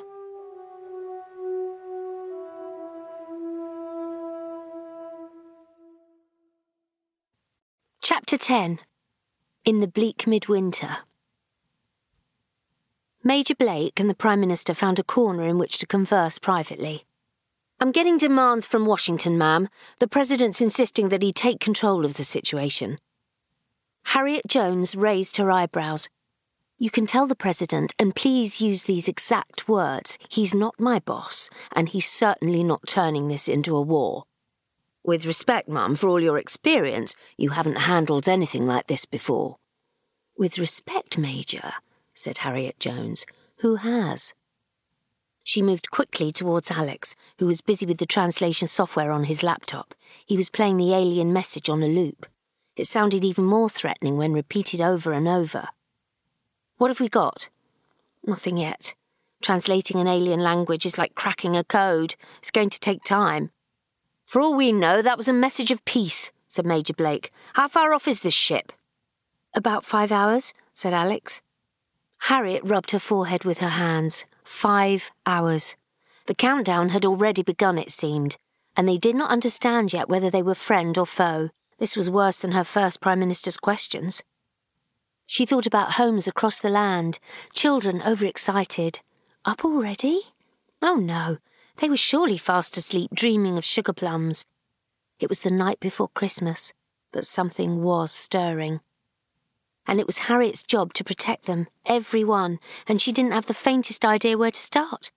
If Alex and the good people at UNIT, the cleverest they had, the cleverest anybody had, couldn't crack the code, she needed more tea. And oh my goodness, she had to call her mother. The poor love would be terrified. Even now, AMNN was reporting that NATO forces were on red alert. Jackie was kneeling by the doctor's bed. Come on, sweetheart, she cooed. What do you need? But the figure didn't stir. Mickey was listening to the transcript of the alien conversation, trying a few things, but getting absolutely nowhere. It was four o'clock in the morning, Christmas morning. Never mind Santa's sleigh, here was a ship full of aliens on its way. Did they come in heavenly peace, or to tear open the earth like a present under the tree and throw the wrapping away? He thought about everyone he knew. Steve-O's kids from down the garage who couldn't stop talking about the PlayStation they were going to get. While Steve-O said of course they wouldn't, they hadn't behaved themselves, all the time smiling fondly, and Mickey knew he'd had it wrapped and hidden behind the tyres for three weeks. On the television behind him, the newsreader said, seriously, People are calling this our longest night. What was the morning going to bring? He felt terrified and alone. He glanced around for Rose. She wasn't there. Rose had gone in to watch the doctor, who lay still as a carved knight on a tomb. Jackie had fallen asleep in the chair next to the bed, all the useless medicines scattered around her. Rose looked at her watch. It was 5 a.m. now, and still no change.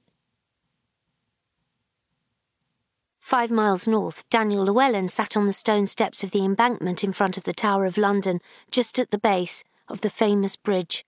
Dawn was breaking. It looked like being a perfect blue skied winter's day. Daniel heard footsteps behind him. It was the UNIT staffer, Sally Jacobs. She smiled rather anxiously at him, and he made to stand up politely before she shooed him down again, then half returned the grin. Nothing yet? Nothing yet she agreed, holding out a coffee. I didn't add any milk, she said. Well, well, that's kind, said Daniel, taking it as she moved to sit down on the step beside him. So you've had us under surveillance? Yes, sorry, it does rather blight getting to know someone. He looked at her and they smiled nervously at one another. What do you think will happen? he said. I mean, I'm guessing you've been through this kind of thing before. Sally blinked not wanting to give away too much, nor to give false hope. Not that there was much about, since there was another fly in the ointment. UNIT Control was trying to get in touch with their old ally, the Doctor. She had never met him, but she'd heard an awful lot about him. So far, they didn't appear to have had much luck. Llewellyn noted her reticence immediately. It's all right, he said. I've been telling people I've been working on washing machines for the last four years. She smiled at that, and they shared a moment of understanding. He warmed his hands around the cup she'd brought him. She found she was twirling a lock of her hair round her fingertips. As soon as she realized she was doing it, she abruptly stopped. He noticed her stopping and blinked. Sally jumped up. This was ridiculous. She moved towards the water, looking all around, shivering in the cold. Gorgeous, isn't it? she said, just for something to say.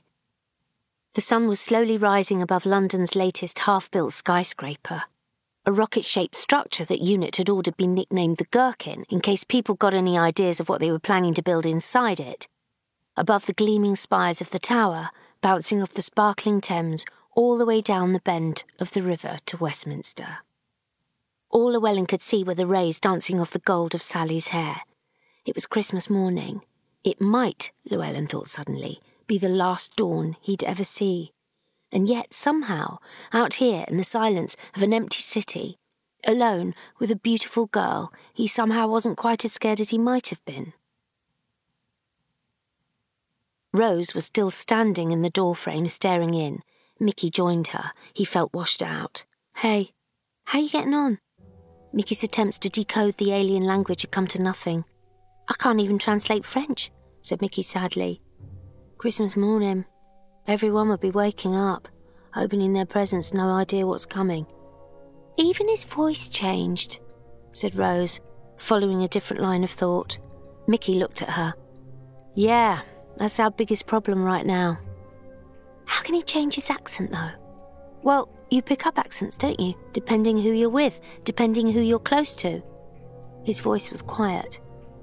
Maybe you got it off you. Rose was shaking her head. But the doctor wouldn't do this. The old doctor, the proper doctor, he'd wake up, he'd save us. She moved into Mickey and laid her head on his shoulder. Oh, I like that, said Mickey. He's let you down, so I get all the hugs. Nothing marked Mickey so well in the war, his own war, the only one he was never, ever going to win, as the manner in which he took his defeats. You really love him, don't you? he said. But he stood strong and he took the sobbing and the hugging until morning came.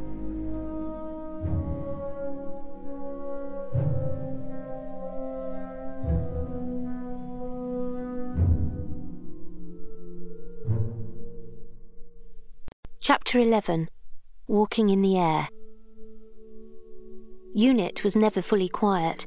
People were still working and on duty, efficient and chilly as the atmosphere. Major Blake was sitting alone as Harriet approached him. She glanced around, but there was nobody close. I don't suppose we've had a code 9, she murmured. No sign of the doctor. Nothing yet, said Blake. You've met him, haven't you? I've only seen the classified files, more like the stuff of legend. He is that, she sighed. Failing him, what about Torchwood? Blake stuttered. Well, I, I don't really think. I know I'm not supposed to know about it. I realise that. But if we ever needed Torchwood, it's now. Nothing's been tested. Then I suggest they start, said Harriet. The Major shook his head. I can't take responsibility. I can. See to it. Get them ready. The Major hesitated, only for an instant. Then he got up and walked off, his mouth a grim line. Harriet sagged in her seat, and just for an instant the full weight of the office passed over her brow. Prime Minister? It was Alex. There was something about his youthful face and boundless enthusiasm for hard work that made her forget her own fatigue. She forced herself upright. Has it worked? Just about, said Alex. He pressed the button again, and the growling tape played, he talked over it at the same time. People, that could be cattle, you belong to us, to the Sycorax. They seem to be called Sycorax, not Martians. We own you. We now possess your land, your minerals, your precious stones. You will surrender, or they will die. Sycorax strong, Sycorax mighty, Sycorax rock. As in the modern sense, they rock. Llewellyn and Sally had reappeared for this and now stood close together. They looked at one another, their worst fears confirmed. Llewellyn, who'd been regarding the monitor quietly, lifted his head. They will die? Not you will die, they will die. Who's they? I don't know, said Alex. But it is the right personal pronoun. It's they. Harriet's face was set in a grim mask. Can we send a message back? Can we do that? Alex asked Sally, who nodded. If they're listening, yeah. And Llewellyn glanced at her, impressed. Then send them a reply. Tell them this is a day of peace on planet Earth. Tell them we extend that peace to the Sycorax. Alex was typing it in. Then tell them this planet is armed and we do not surrender. Mickey was watching it all from the front room. You better come and see this, he shouted to Rose, who was washing her hair. Aliens online. The four Sycorax appeared again, in a diamond formation this time, with one, the leader Llewellyn supposed, watching on the huge screen at UNIT, standing up. The creature walked towards the probe camera and held up his hands. His fingers were bony, skeletal, with only skeins of skin between them. He opened his palm out to the camera, and then his fingers just flicked out, flicked out towards them, again and again in small jerky movements, and glowed blue. And suddenly, Llewellyn could see a little blue light dancing around his fingers, fluttering around, the tiniest bobbing light. And then the image fizzed out in reverse and cut dead and was gone. The room looked round in puzzlement. What was that? Harriet was still staring at the monitor. Was that a reply? I don't know. It looked like some kind of energy or static, suggested Alex. Maybe it's a different form of language, some sort of ideogram or pictogram or. Llewellyn looked straight at Harriet. It looked to me like they were casting a spell. Llewellyn was the first to spot it as Sally Jacobs suddenly got a glazed look on her face and headed for the exit. Blue light was dancing over her head, as it was over many others in the room. As if to a prearranged signal, they all got up as one and followed her. What the hell? It's the light! It's the same light! He caught sight of Sally moving away. Sally, what are you doing? Sally! Daniel attempted to pull her back, but she pushed on and kept on going. She could not be stopped. She didn't even react, continued walking. Her eyes were open. She wasn't bumping into things. But it was as if she was sleepwalking, as if she were in a completely different world to him, utterly indifferent. Let go of her, you'll hurt her, said Harriet, and Llewellyn dropped Sally's arm like it was hot. The soldiers at the door raised their guns, although several of them had left their posts and were walking, like Sally, as if in their sleep, but the Major ordered them to stand down immediately. Let them pass, ordered Blake. But where are they going? said Alex, as they watched the sleepwalkers move onward in utter eerie silence, as if a spell had been cast upon them. He began to follow. Back in the industrial park, stuck in his wheelchair, of course, Matthew couldn't chase Dwerty up the stairs. OK. They'd had a long night trying to get someone to tell them what was up. Trying to get Daniel to answer his bloody phone, which appeared to be blocked, but even so, he'd never known Dwerty sleepwalk before. And not just him.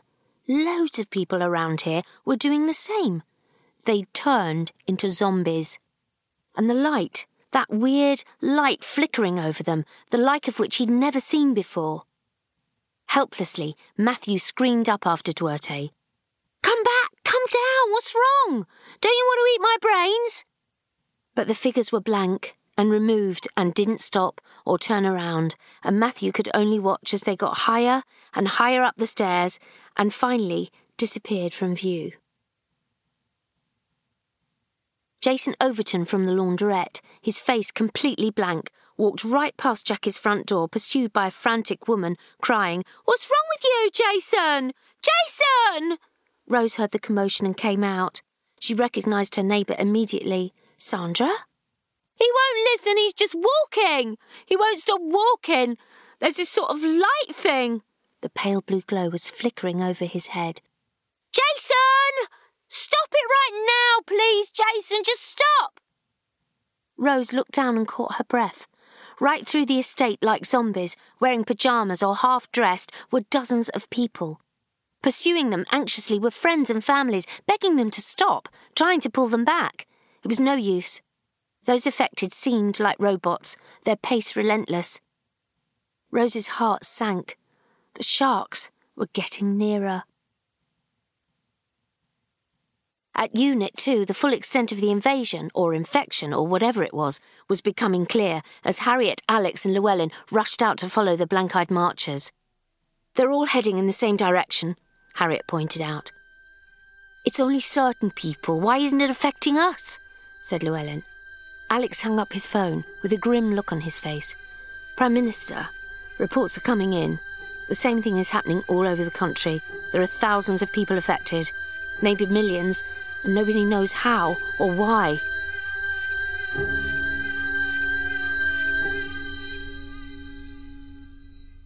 Chapter 12 Angels We Have Heard on High. It wasn't just all over the country, it was all over the world.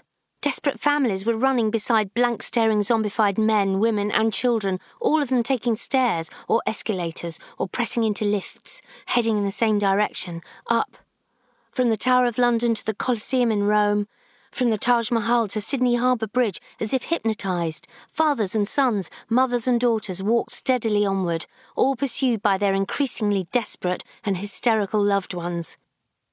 If pulled to the ground, they would fight back with superhuman strength until they made their way free, then simply carry on. If they were locked in rooms, they would break out, if locked in cells, they would walk in the same direction, banging their heads off the walls, scraping their fingernails down to nothing trying to get out. Babies were abandoned by the side of the road, or, if screaming, to reach one direction, picked up and carried along with everyone else. The mothers were frantic. They marched, a great hypnotized, silent, eerie army of humanity, from every town, from every village and city to the highest point near to them. They were heading for their nearest high rise building, anything with stairs, anything with steps, fire escapes, towers, castles, skyscrapers. Onwards they marched relentlessly onto the roofs. Slow moving feet clanging on fire escapes, right to the very edges of the roofs, poised on a hundred million precipices. And then they stopped. Llewellyn followed Sally up to the top of the Tower of London, the city spread below. She stood there in a line with all the others, frozen like a robot. A policeman was reporting just below them. They've gone right to the edge. They're going to jump. They're all going to jump. Daniel didn't pull or grab, but he very gently took her hand. She did not feel it, or if she did, she gave no sign. It felt as cold as ice. He looked at it. Sally, just listen. Just stop said Llewellyn in his calmest voice. It's Daniel Llewellyn. Danny. Sally, just concentrate. Listen to me. We need you. Stop this, Sally.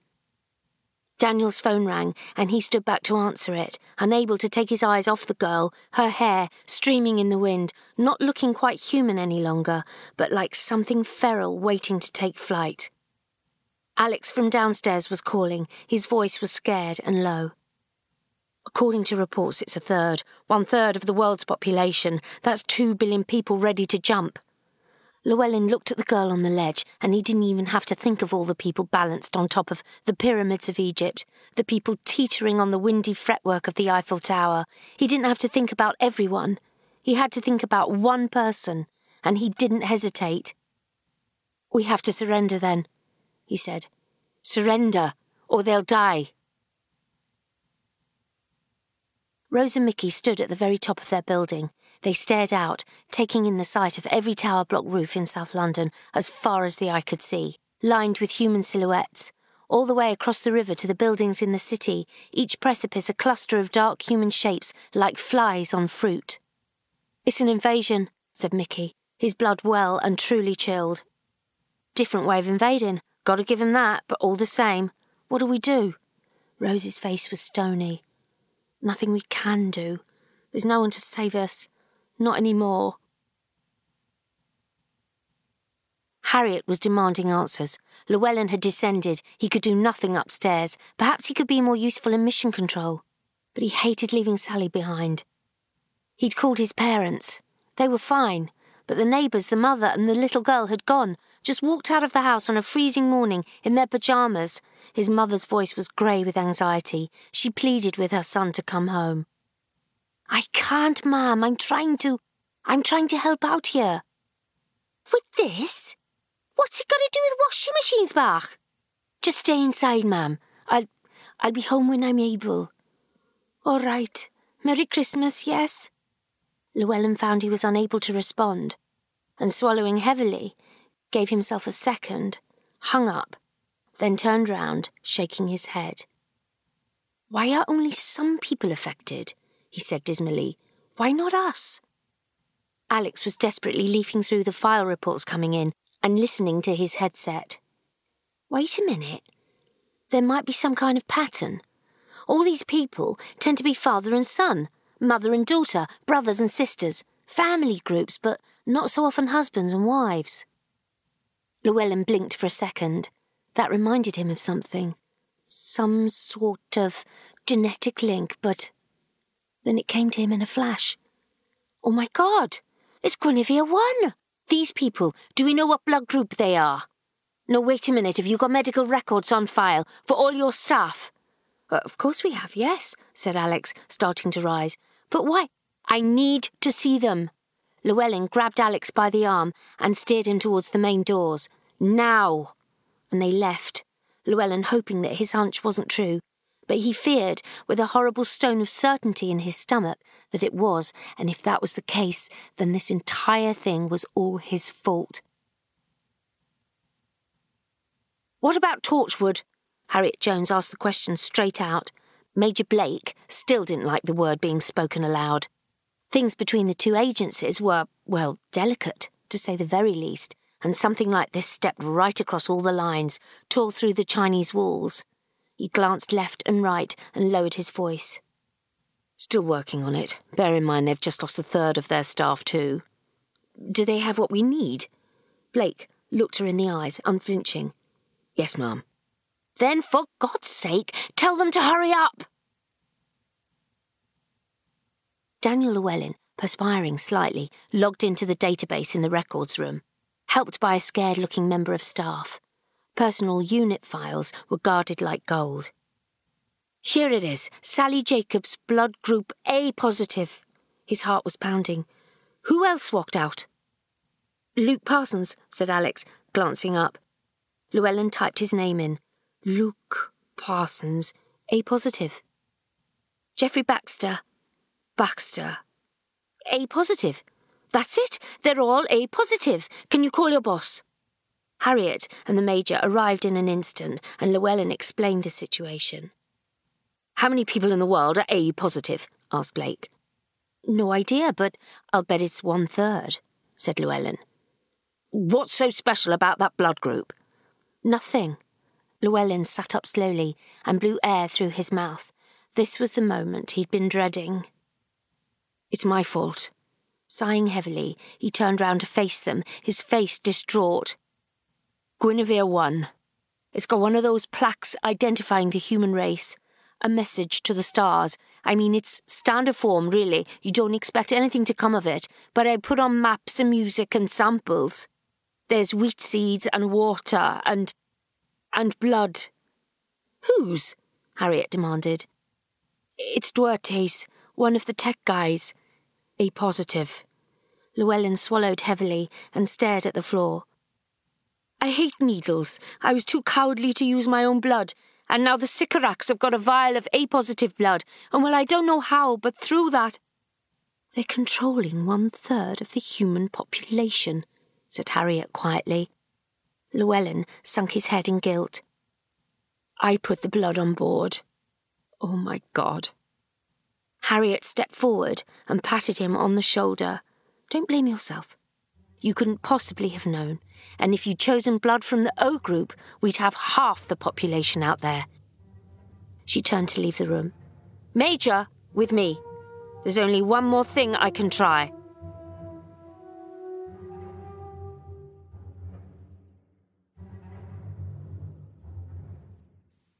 Chapter 13 Silent Night. Rose and Mickey went back to the flat. They didn't know what else to do. Rose felt thoroughly defeated. The telly was still blaring.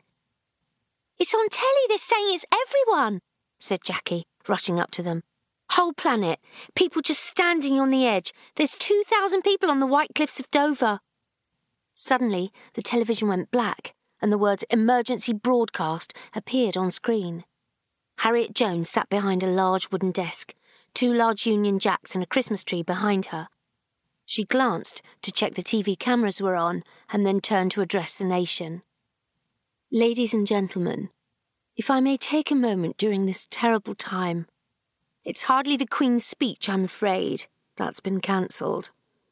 A thought suddenly occurred to her, and she glanced off screen. Did we ask about the royal family?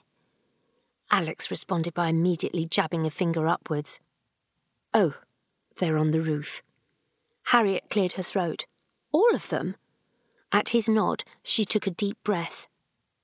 Ladies and gentlemen, this crisis is unique, and I very much fear there might be worse to come. I would ask all of you to remain calm, but I have one request. Doctor, if you're out there, we need you. On the Powell estate, Jackie turned to glare at Rose and Mickey. Harriet's voice blared on out of the television screen. I don't know what to do, but if you can hear me, Doctor, if anyone knows the Doctor. Rose turned away, her heart breaking. If anyone can find him, the situation has never been more desperate. Rose walked slowly down the corridor to the doctor's room, tears cascading down her cheeks. Help us, please, Doctor, help us. Rose leaned against the doorframe, sobbing like a child, as she watched the form of this man, who was not the real doctor, not any more, still in the bed. The brand new face of her loss. Everything in her life had fallen apart so very quickly. It had vanished beneath her feet. Everything she had, everything she had ever hoped for. Jackie came up quietly and for once did not start talking. Instead, she just put her arm around her only daughter. He's gone, sobbed Rose. He's left me, Mum. He's left me. She sobbed even harder, and Jackie, who knew a thing or two about unreliable men, kissed her forehead and stroked her shoulder and crooned, It's all right. It's all right. I'm sorry. She was still murmuring her sympathy as all the windows in the flat smashed, as every window on the estate shattered, and as the glass showered earth beneath their feet began to tremble and things came crashing to the ground. Every window in London smashed, and still it did not jolt the frozen sleepers, standing up at the very heights, as broken glass rained down on their terrified loved ones gathered below. Groaning heavily, a huge rock moved into the sky, casting its shadow over everything. The massive, belly shaking rumble of the noise it made felt across the city. Its darkness seemed all the more awful in the bright white winter's morning of Christmas Day. Llewellyn was screaming at the screen as the alarms came on, shouting that it was the sonic wave of the spaceship hitting the atmosphere, but everywhere else nobody had a clue. He was right. For all that it mattered, the ship hit the atmosphere and the shockwave reverberated around the world. Here it comes, he said, clinging onto the back of his chair, as if that could save him.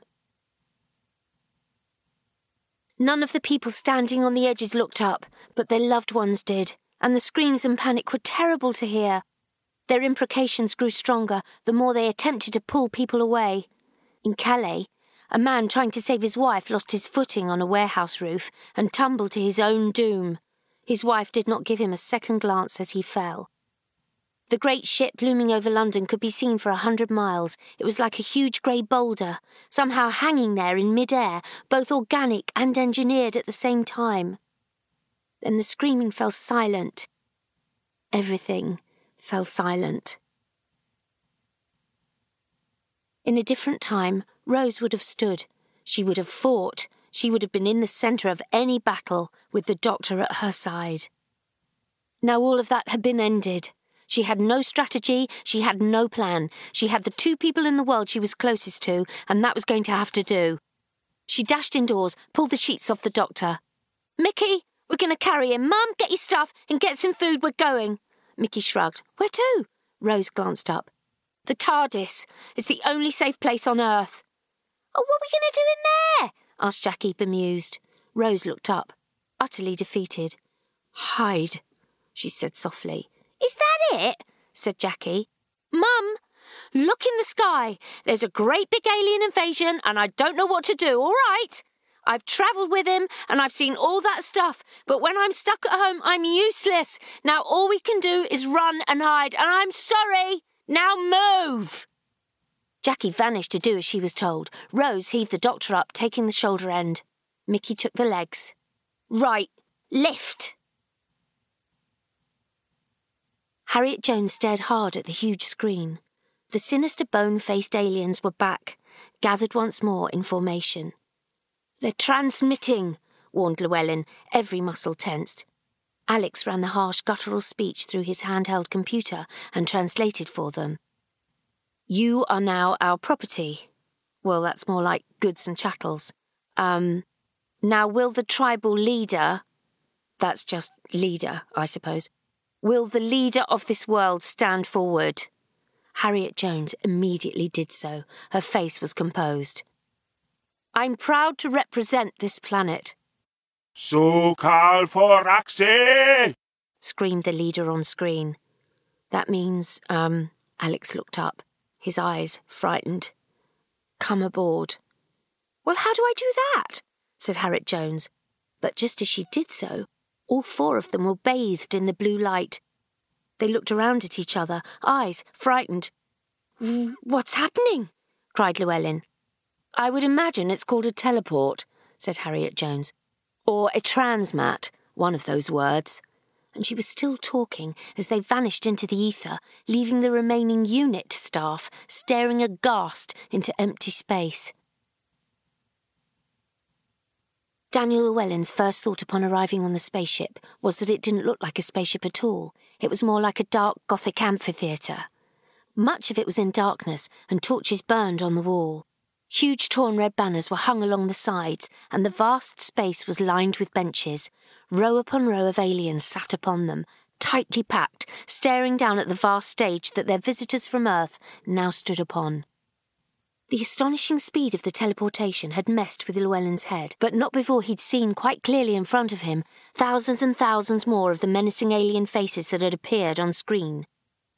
The creatures were absolutely as huge and dangerous looking as he'd feared, and the great room smelled of something hot and menacing bodies ready for battle.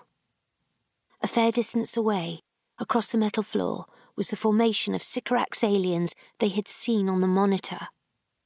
One, slightly taller than the rest, and dressed in what appeared to be decorated battle armour, the one they'd seen on the screen, stepped forward. The four humans instinctively did the same. Then a surprising thing happened. The Sycorax leader lifted his hand to his horrifying skull like face. That's a helmet! cried Llewellyn with sudden hope. This thing! It might be like us! For a moment, that hope surged as he imagined the face of some sheepish, smirking human being beneath the mask. That all of this was some elaborate, incredible stunt, a monumental prank. Why or how anyone could have done such a thing, he could not imagine.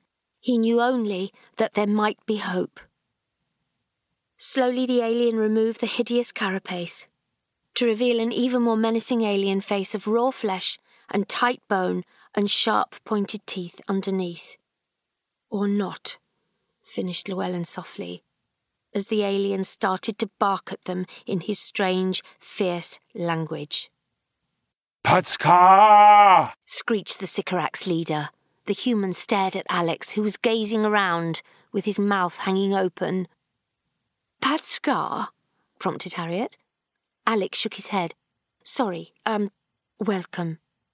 Kajalvan! Alex looked up awkwardly. Now surrender. Jalvan! Jalvan! screamed the Sycorax leader, and in the huge gallery around them, the Sycorax took up the chant, rattling their bone jewellery, banging staffs against the ground, and waving their broadswords, all of one voice. Jalvan! Jalvan! Jalvan! The sound of the alien screams shook the foundations of the blood red cavern. The four humans standing in place felt small and helpless and terribly, terribly alone.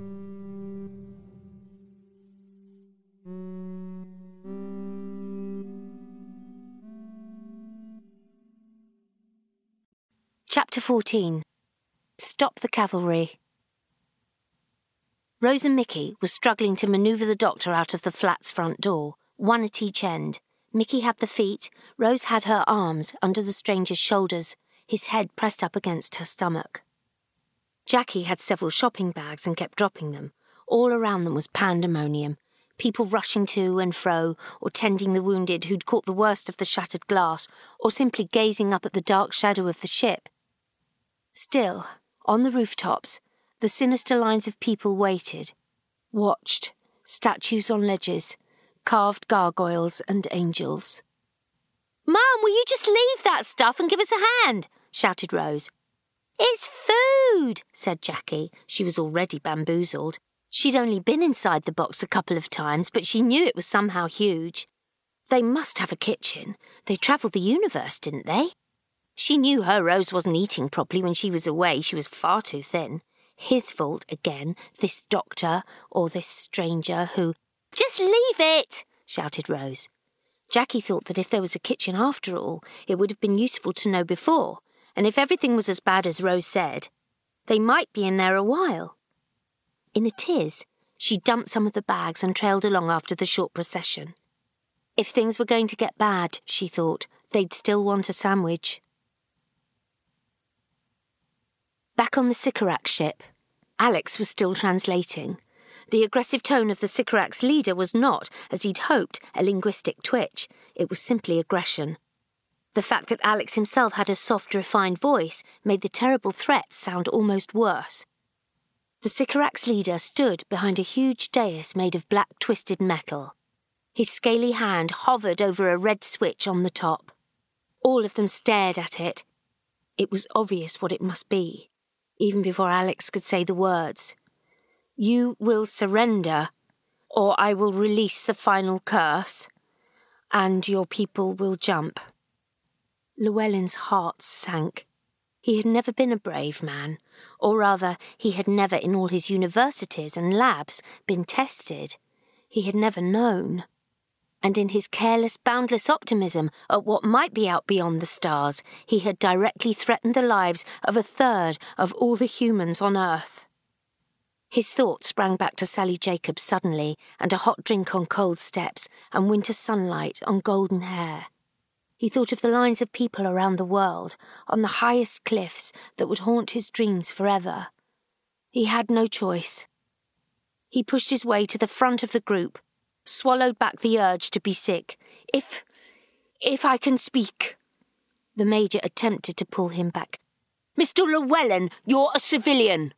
Daniel shook his head. His mind was made up. No, I sent out this probe. I started it. It made contact with these people. This whole thing's my responsibility. He pulled his arm out of Blake's grasp and stepped forward. The Sycorax leader turned to face him. Llewellyn had never felt more frightened than when the great red eyes sought him out, nor more sure that what he was doing was the right thing.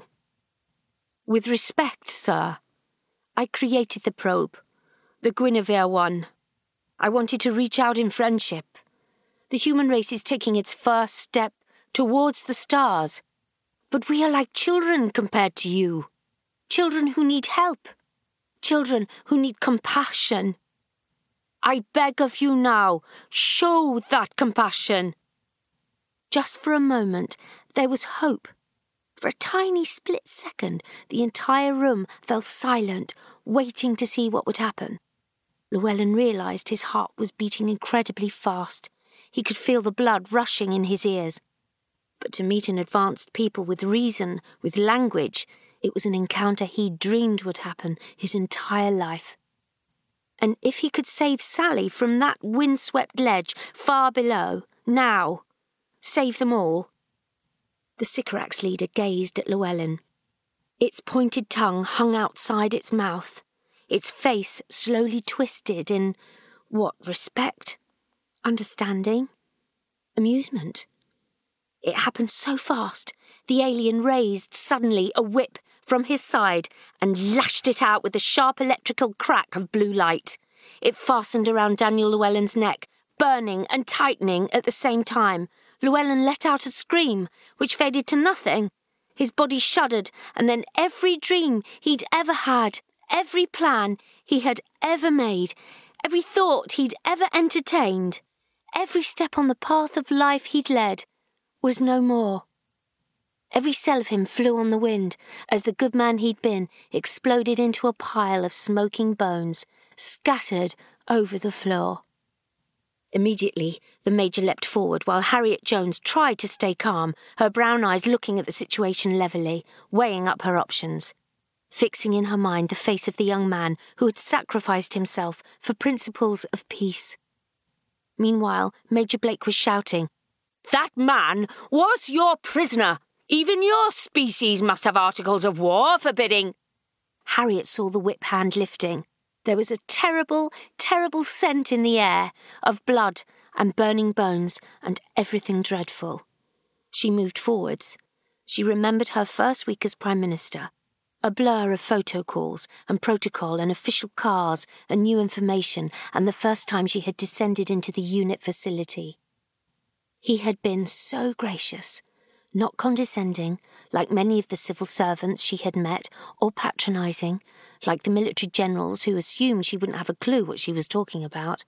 He had shaken her hand firmly, given a short smile, and said, I believe you have some experience in these areas, and that's likely to be a very great asset. Harriet had found herself unexpectedly grateful. She had liked him very much.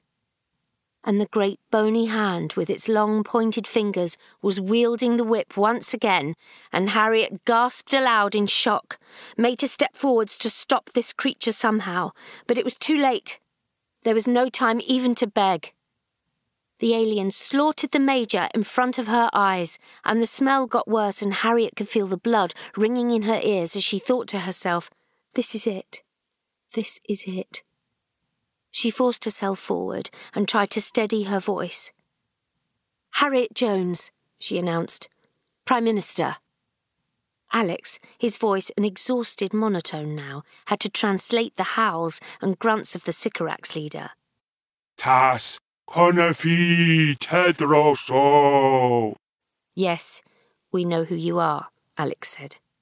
Surrender, or they will die. The leader held his hand over the red switch again. If I do surrender, said Harriet calmly, how would that be better? The great bony pointed hand was now almost on top of the red button as he replied, and Harriet could barely hear Alex's translation above the rumbling approval of those Sycorax watching. We will summon the Armada and take only half of your population. The rest you can keep. One half is sold into slavery, or one third dies. The creature smiled a terrible smile. So, Godzilla. Your choice, said Alex, his voice a whisper. Harriet Jones closed her eyes. The leader of the Sycorax hissed. The rest of the chamber fell silent. Jackie Tyler looked around the console room, trying to take it all in. A sofa would have been nice, she thought, but at least they had a telly. No chance you can fly this thing, said Mickey to Rose. He was good with technical challenges, but didn't have a clue where to start with this. Not any more, no, said Rose. Being here without the doctor, without her doctor, even as they held another man's body in their arms, was opening up a huge emptiness in her heart. The entire TARDIS, normally such a living entity to her, suddenly felt cold and dead as the grave. Well, you did it before, said Mickey. I know. Rose glanced away. She knew that looking into the heart of the TARDIS was out. It's sort of been wiped out of my head, like it's forbidden. Try it again, and I think the universe rips in half. Oh, better not then. Maybe not. They carefully placed the doctor on the floor. Rose realised she'd been hoping that as soon as they walked in, everything would light up, come to life, go back to how it was. But he remained a statue, a fallen knight in a dressing gown, now inside his unlikely tomb. Mickey looked around helplessly. So what do we do? Just sit here? Rose was so frustrated she could cry. All this power, all this glory in this box, and absolutely nothing anyone could do, even when everyone was looking to her. That's as good as it gets, she said. Jackie took out her flask. Right, here we go, nice cup of tea. Oh, the solution to everything, said Rose ungratefully. Now stop your moaning. I'll get the rest of the food. She bustled out of the TARDIS as Rose leaned against the console, staring at the doctor. Mickey shook his head as he picked up the thermos. Tea, like we're having a picnic while the world comes to an end. Very British. Chin chin. Rose wasn't listening. Mickey fiddled with the scanner on the console. How does this thing work? It picks up TV. Maybe we could see what's going on out there. Maybe we've surrendered. He pushed a few random buttons. What do you do to it? I don't know. It sort of tunes itself. Realizing he was only trying to help, she too pressed a few buttons and on the war deck of the Sycorax spaceship, the leader felt each press of those buttons, felt the ripples in the universe, and stared round at his people, his red face more furious than ever. So helpless for Dal Cassibid! The vast roomful of Sycorax started to screech and beat their staves to the ground. The leader pointed at Harriet, who looked helplessly at Alex.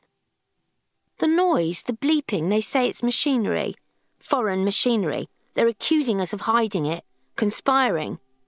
He glanced up, his young face haggard with fear, as the Sycorax leader gestured to one of the other aliens. Krell start for Axi! Alex translated for Harriet. Bring it on board. Jackie Tyler thought she might as well bring the rest of the bags, which had Christmas dinner in them.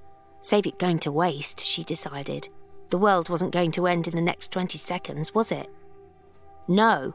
They had tea, and they'd have turkey, and in a bit, hopefully, this would all be sorted out. She had nearly made it back to the blue box when it dematerialized. She stared upwards, but all she could see was the dark vastness of the Sycorax ship, blotting out the sun. And Jackie screamed the name of her only child to the frozen air.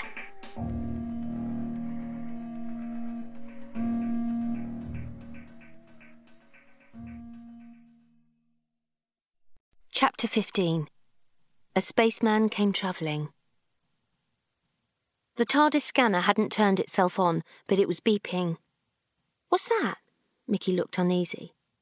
Maybe it's a distress signal. Fat lot of good that's going to do, said Rose. Are you going to be this much of a misery all the time? Yes, said Rose. Mickey sighed and tried to lighten the mood. You should look at it from my point of view, stuck in here with your mum's cooking. Rose glanced around. Where is she? It struck her suddenly that she shouldn't have let her mother leave, and she jumped to her feet.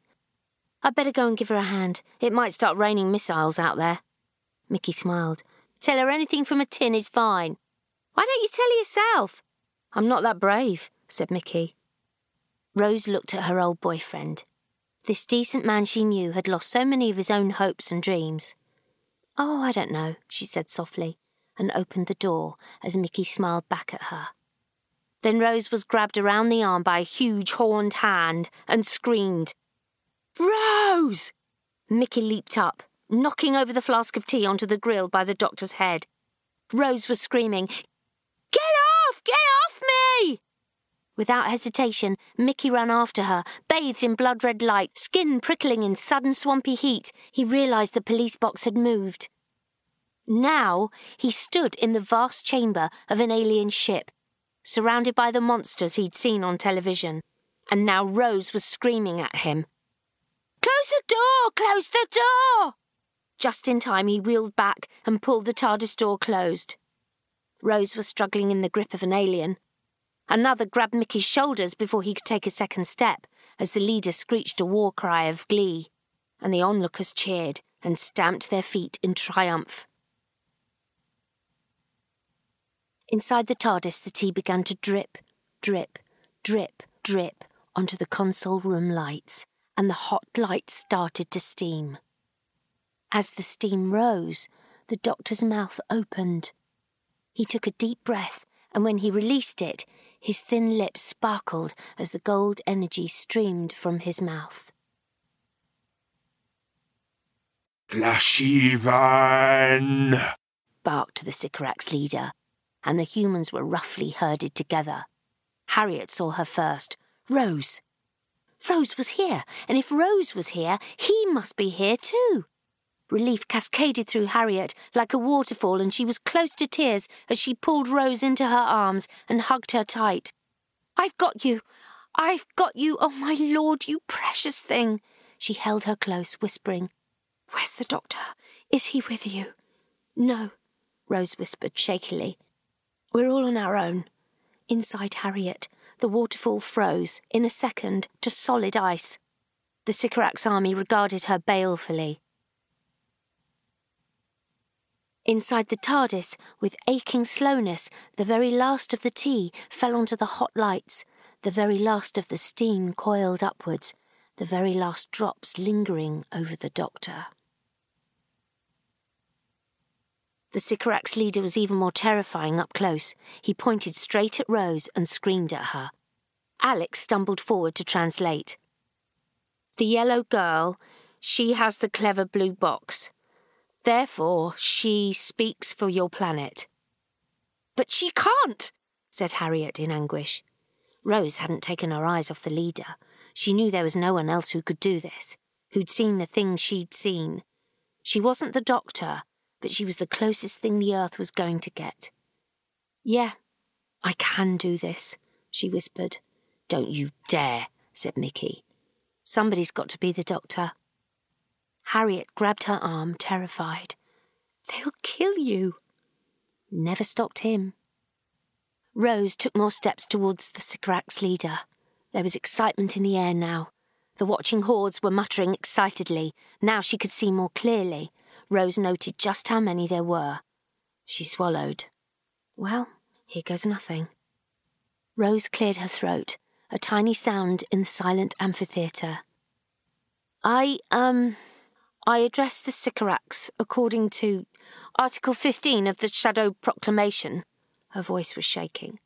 I command you to leave this world with all the authority of the Slitheen Parliament of Raxacoricofallapatorius and, um, the Gelth Confederacy. The Sycorax leader stared at her, fascinated, but Rose continued defiantly. As, uh, sanctioned by the mighty Jagrafess and, oh, the Daleks! Now leave this planet in peace! In peace! The leader couldn't take his eyes off her. There were a few seconds of stunned silence, and then slowly he grunted and started to shake. The others did the same, and then it became clear. They were laughing. The entire citadel of Sycorax laughed, roared, hooted like animals. Rose's heart plunged. They knew. Of course they knew how ridiculous she was being, how powerless she was. So gan gan praktir. Loyal Alex stood trembling. You are very, very funny. Chuck chef. And now you are going to die. The Sycorax leader took his whip in his hand. Harriet and Mickey lunged forwards at the same time. Leave her alone! Harriet shouted. Don't touch her! Mickey's voice cracked as he started forward, but like Harriet, he had been seized by the huge, hideous guards as the Sycorax leader kept his attention on Rose, circling her slowly. She stood like a statue, pale as ice. So tas, Gilfen? Did you think you were clever? Alex translated, dully. Met so volstapin? With your stolen words. Kodrafi pelvash. We have travelled in the wastelands. Kodrafinon pasik pelada tokten brendisa. We care nothing for your, um, tiny legislation of land-bound species. Kodrafi sikora. We are Sycorax. Kodrafi gasak teldash felik. We bestride the darkness. Mickey was not listening, just staring, helpless, desperate. Please don't hurt Rose. Please. But the leader stepped closer, enjoying every moment of Rose's fear, flexing his whip. She took a step backwards, back towards the safety of the TARDIS now denied her. He went on, inexorably continued. Alex kept his eyes on the translator, even as he had to bear witness, was compelled to speak. Korafi pelsat kosichan. Or stolto gavi konastropha. We practice the forbidden arts, the lost rites of astrophia. Bek kodrakon. Sofen ashafin. Next to us, you are but a wailing child. If so, Valfas your planet Castrik as champion. If you are the best your planet can offer as a champion, Then your world will be gutted. Feel your people enslaved. then your world will be gutted and your people enslaved. Hold on! Alex was staring at his screen like it had just exploded. That's English. The humans stared at each other in consternation, all except for Rose. Of course. Rose knew. She pointed at the Sycorax leader in barely contained glee. You're talking English! I would never dirty my tongue with your primitive bile. But that's English, Rose continued to back, subtly towards the TARDIS. Can you hear English? She shouted to the others. That's English, agreed Mickey, delighted. Harriet nodded. Definitely English, said Alex. The Sycorax leader was incensed. I speak only Sycoraxic. But if I can hear English, said Rose, steeling herself to dare to speak aloud the news she could barely believe. Then it's being translated, which means the TARDIS is working, which means. And she turned around slowly, trembling, hardly daring to hope. Mickey and Harriet turned around too, and suddenly the TARDIS doors swung open to reveal a figure. No, not a figure, Rose realised finally. Not another person, not a man, not a succubus or an apparition. For the first time, she believed it inside, heart and soul. The doctor, the doctor was there, standing in the TARDIS doorway, still wearing those ridiculous pyjamas, a vast, slightly unhinged grin plastered across his face. Did you miss me? he said loudly.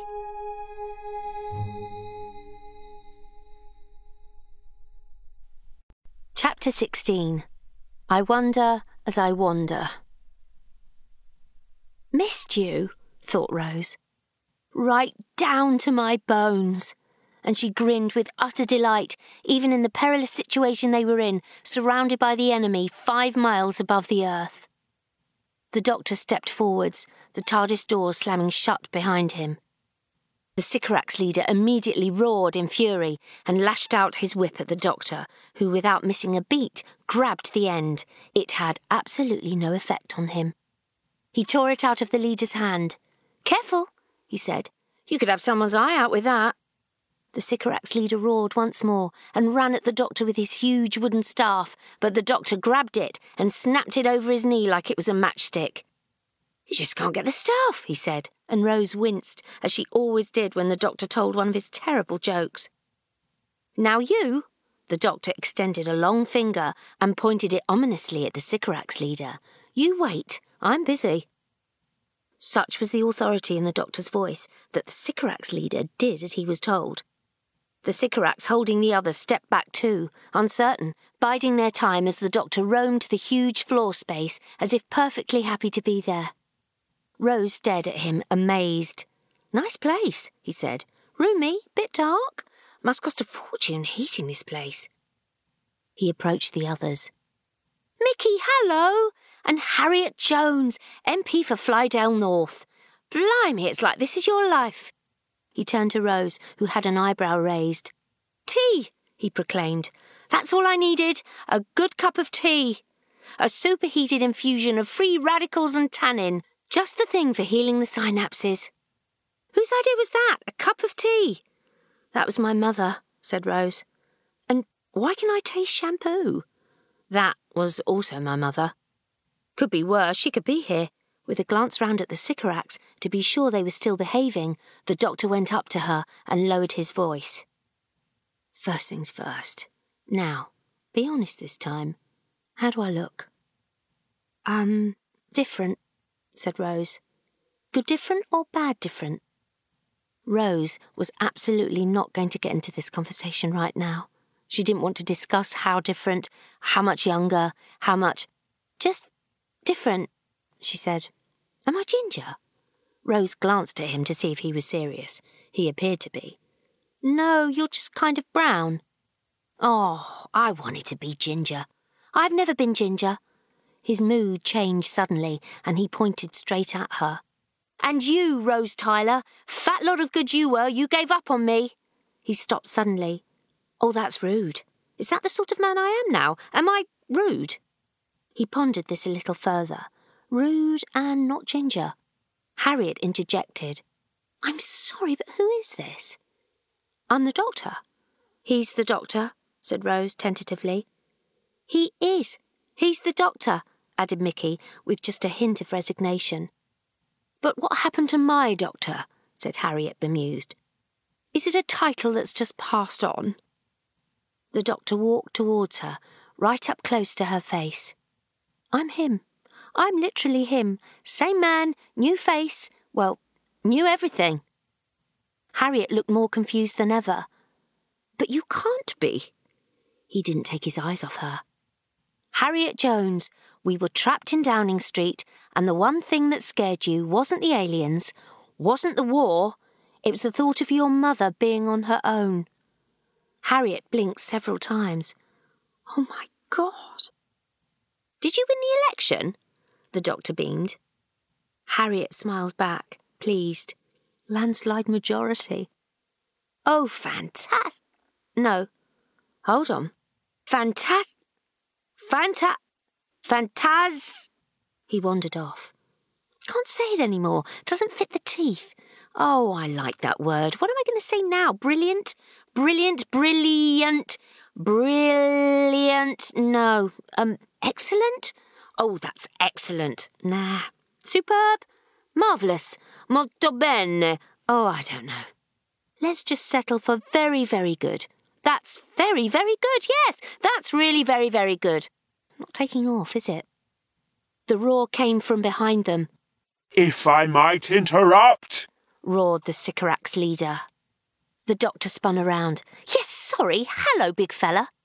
He could see the trepidation of the unknown in the creature's eyes was giving way to a cold, face-saving rage. Who exactly are you? Well, said the doctor, grinning, that's the question. Nice ship, by the way. Sturdy, good gravity, kind of rocky. I demand to know who you are. I don't know, the doctor roared back, and Rose looked at him, recognised something else besides that dangerous smile. Anger. The same anger the doctor always denied he even felt. The doctor carried on. See, there's the thing. I'm the doctor, but beyond that, I, I just don't know. I literally do not know who I am. It's all untested. Am I funny? Am I sarcastic? He winked at Rose. Sexy? Rose bit her lip and grinned nervously, really wishing he hadn't looked at her when he'd said that, but he was barrelling onwards. A right old misery? Life and soul, right handed, left handed, a gambler, a fighter? A coward? A traitor? A liar? A nervous wreck? I mean, judging by the evidence, I've certainly got a gob. Suddenly, he caught sight of the red switch on the top of the dais. His face lit up. And how am I going to react when I see this? A great big threatening button! He ran towards it, and Rose was both reassured and concerned to notice that he was laughing. A great big threatening button which must not be pressed under any circumstances. Am I right? Let me guess. Is some sort of control matrix? Hmm? Hold on. What's feeding it? The doctor bent down and pulled open a small cupboard beneath the button. Inside was a tank bubbling with thick red liquid. And what have we got here? Blood! Rose knew he was going to taste it before he did so. Oh, God, how could she ever have doubted he was the same infuriating, unpredictable doctor? Yeah, definitely blood. Human blood, A positive. Now I can taste blood and shampoo. Blech. But if you've got a matrix dipped into that. He made a face as if he found it disgusting, which was, Rose supposed, a blessing of sorts, and wiped his dirty finger on his dressing gown. Then he slapped his own head. Ah! But that means blood control. Blood control! Oh, I haven't seen blood control for years. You're controlling all the A positives. Rose wasn't sure, but she thought the Sycorax leader looked slightly deflated. The doctor looked more energized than ever. Which leaves us with a great big stinking problem. 'Cause I really don't know who I am. I don't know when to stop. So if I see a great big threatening button, which should never, ever, ever be pressed, then I just want to do this. And before anyone had the chance to stop him, he banged his hand down hard on the button.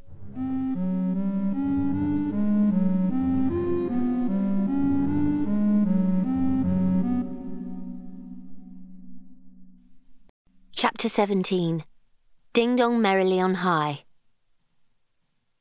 Everyone on top of the walls, all over the world, took one step forward until they were on the very tips of their feet, right on the edge, and two thirds of the world held its breath, or screamed, or panicked, or, like Matthew Nicholson, who had finally found a lift to take him to the roof, found himself with his arms hooked around his friend Duarte in such a precarious way that meant that if one fell, they were both going over. And the A positives raised their feet to take the final crucial steps, whereupon the blue webs of light blinked, wavered, and disappeared. There was a great collective stomp of flesh and leather on concrete as the zombies awoke and took sudden, staggering steps back from the edge. Duarte fell extremely confused into Matthew's lap, and the two went rolling backwards, Matthew yelling with joy. At the Powell estate, Sandra screamed for the hundredth time at her boyfriend Jason, Get away from the edge! It was not just Jason, but half the estate up there that heard her, and they took it as an instant instruction and turned round, shook themselves, confused, as if they didn't know where they were. What the bloody hell am I doing up here? grumbled Jason. How much did I have to drink last night? At the Tower of London, a blonde girl stared over the city and blinked. Then she turned around. Everywhere, people were being greeted by tearful friends and partners, hugging them, holding them, desperately pleased to see them again. There was nobody there for her. She turned around, freezing cold, her mind baffled. Why had she been so convinced all she wanted to do was stand on a roof? What had happened? She had had specialist training against this kind of thing, and it hadn't worked at all. And then she glanced upwards and realised immediately, seeing the huge dark outline of the ship, that their problems weren't over, not by a long shot, and she headed back into the tower to work. She wondered if that nice Welsh bloke was downstairs and if he might fancy another cup of coffee. Up in the ship, everyone was still staring in horror at the button the doctor had pressed. You killed them! shouted Alex. Oh, shut up! Don't be so stupid! Said the doctor. Then he stopped himself. Blimey, this rudeness thing is out of control. Sorry. He turned to the Sycorax leader. What do you think, big fella? Are they dead? The Sycorax leader for once seemed thrown. We allow them to live. Allow? You've no choice, crowed the doctor. He turned back to the baffled humans. I mean, that's all blood control is. A cheap bit of voodoo. Scares the pants off you, but that's as far as it goes. It's like hypnosis. You can hypnotize someone to walk like a chicken or sing like Elvis, but you can't hypnotize them to death. Survival instinct's too strong. The Sycorax leader turned round and hissed. Blood control was merely one form of conquest. I can summon the Armada and take this world by force. The doctor was toying with him now. Well, yeah, you could. Yeah, you could do that. Of course you could. But why? Look at these people, these human beings. Consider their potential. From the day they arrive on the planet and blinking step into the sun, there is more to see than can ever be seen, more to do than. No, hold on. He stared to the side for a moment. Sorry, that's the Lion King. But the point still stands. Leave them alone. Or what? said the Sycorax leader. The doctor glanced around. Or, suddenly, he grabbed a sword straight from a stone container. He charged down the steps and stood in front of the TARDIS. Then he raised the sword high into the air like a warrior. I challenge you, he shouted. Rose, staring aghast, wasn't at all expecting what came next. A huge roar of approval from the Sycorax, which echoed throughout the amphitheatre. The doctor, however, was completely unperturbed. Oh, now that struck a chord, he said. Am I right? The sanctified rules of combat still apply? The Sycorax leader slowly descended the steps, unsheathing his huge sword. He was much, much bigger than the doctor. You stand as this world's champion? The doctor thought for a moment. Thank you. He took off his dressing gown and threw it to Rose, who caught it easily. I don't know who I am, but you just summed me up. He raised his sword. So, you accept my challenge, or are you just a Kralak Peldalashystok? The audience rose to its feet, howling and chanting. The leader looked around. For the planet? He growled. The doctor grinned and nodded. For the planet! With a blood curdling scream, the Sycorax leader swung his broadsword. The doctor blocked the Sycorax leader's sword stroke with his own blade. Sparks flew as the huge, heavy old instruments of war sung together. The leader launched himself at the doctor, his blade swinging as the doctor parried. There was no grace or finesse to the way they fought with the broadswords. Nothing like Rose had seen on films. It was raw, clunking, and loud, the huge weight of the heavy broadswords clanging on the raw metal of the spaceship floor. The doctor lost the first skirmish, driven back towards the TARDIS doors. The Sycorax were yelling and screaming as if they were at a sports match, which perhaps they were. The humans cowered into themselves, hypnotized by the fight. Rose thought she'd be horrified, but she found she was also excited as the Doctor and the Sycorax leader circled each other, wielding their huge weapons in fury. Suddenly, the Doctor was besting the Sycorax leader, bearing down on him, pushing him back with stroke after bone ringing stroke. His teeth were gritted. Thing is, I still don't know who I am. Am I a fighter? Am I a swordsman? Am I an expert?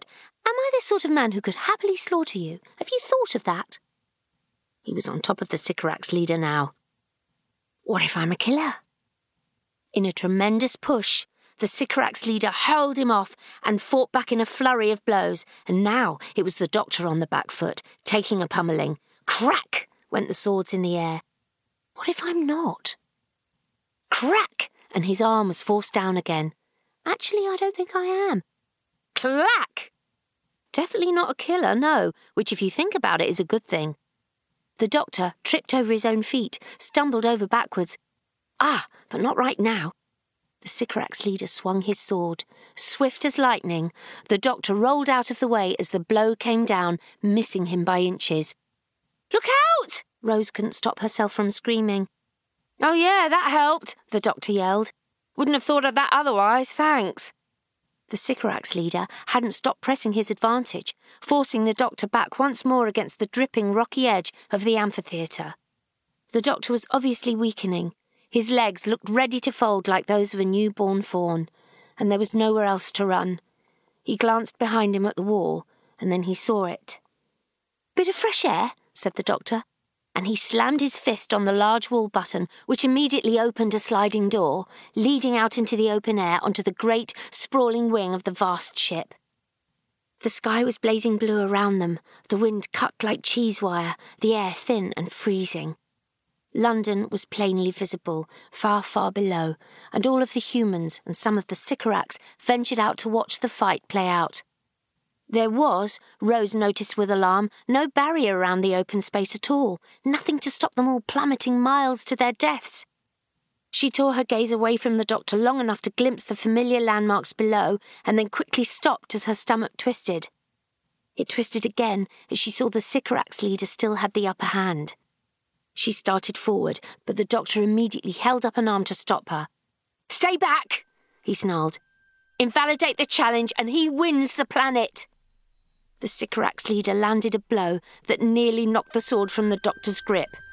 Oh, you're just nasty. You know, I'm not even wearing slippers. The doctor rallied once again. The two warriors were so different, but both were furiously wrestling for control, grimacing at one another.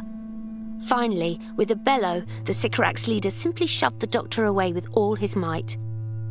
The doctor staggered back, out of control, fell flat on his back at the very edge of the spaceship's wing. The Sycorax leader raised his blade and sliced down with horrible force, cutting straight through the doctor's sword arm, severing it at the wrist. The doctor watched in utter disbelief as his hand, the sword still clutched in dead fingers, skittered over the side of the ship and fell towards the earth below.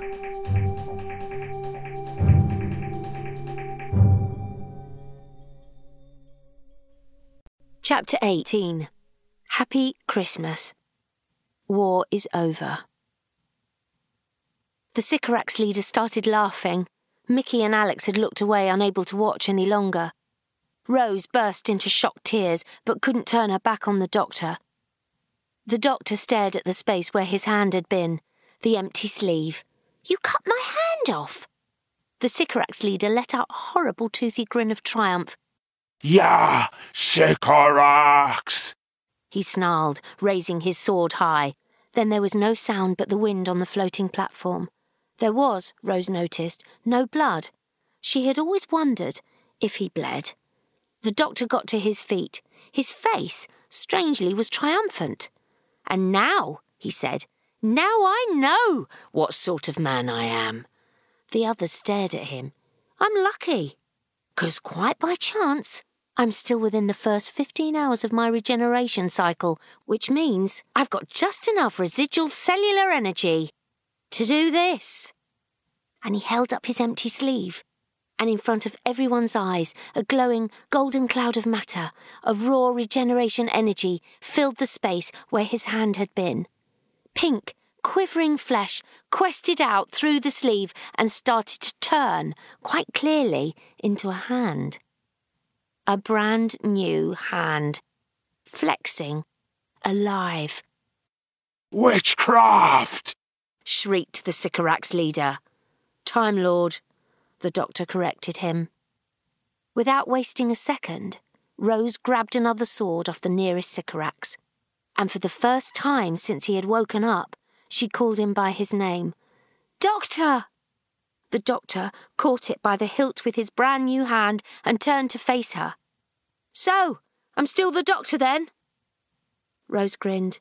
No arguments from me. The doctor smiled back because, of course, he knew that there were always going to be arguments from Rose Tyler. He turned back to the Sycorax leader. Want to know the best bit? This new hand.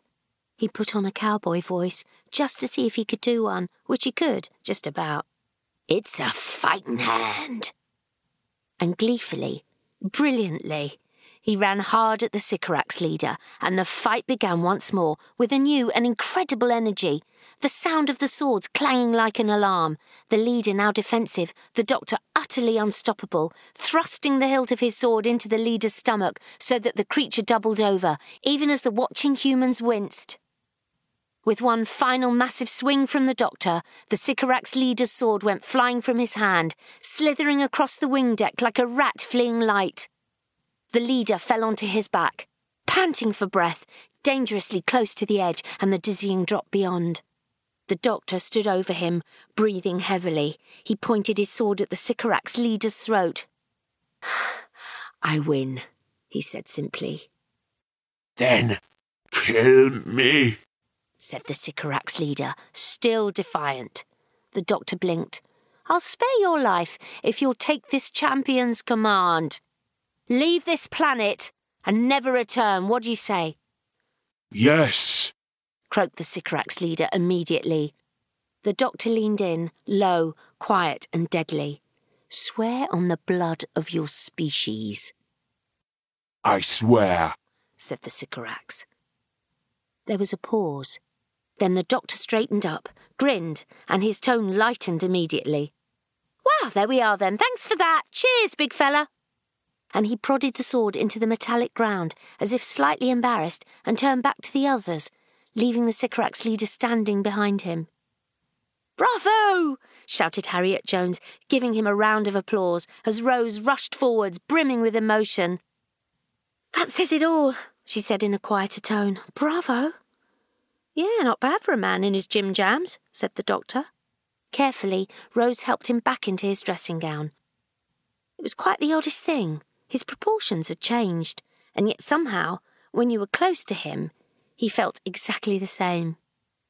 Very Arthur Dent, said the doctor, looking down. Now there was a nice man. Which would have surprised Arthur tremendously if he'd heard it seeing as every time they'd met, the doctor had appeared almost outstandingly uninterested in killing Vogons, before beating him at Scrabble whilst simultaneously sharing long, boring reminiscences with Ford about wild nights out they'd had together at college. The doctor stuck his new hand in his pocket to try it out. Hang on, what have we got here? It emerged, holding a satsuma, and Rose giggled as he furrowed his brow. Ah, that friend of your mother's, he does like his snacks, doesn't he? But doesn't that just sum up Christmas? He tossed it in the air, and his new hand caught it perfectly. You go through all those presents, and right at the end, tucked away at the bottom, there's always one stupid old satsuma. I mean, who wants a satsuma? What are you ever going to do with a satsuma? Suddenly, behind him, the wounded Sycorax leader got to his feet and seized the doctor's broadsword, roaring and charging towards the doctor, hell bent on only one thing his destruction. The doctor didn't even turn around. As the Sycorax leader raced towards him, he simply lobbed the Satsuma at the wing switch on the side of the spaceship. Instantly, the flaps dislocated directly beneath the Sycorax leader, and he vanished, simply dropped down into thin air, plummeting towards the earth, miles below with a dying scream. The doctor kept on walking. He still didn't turn around. His voice, when he spoke, was grim. No second chances, he said coldly. I'm that sort of a man.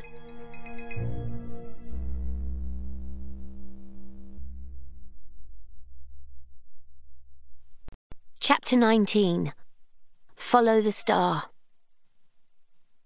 Harriet, Alex, Rose, and Mickey followed the doctor back into the amphitheatre, victorious. The army was cowed as they lined up in front of the TARDIS.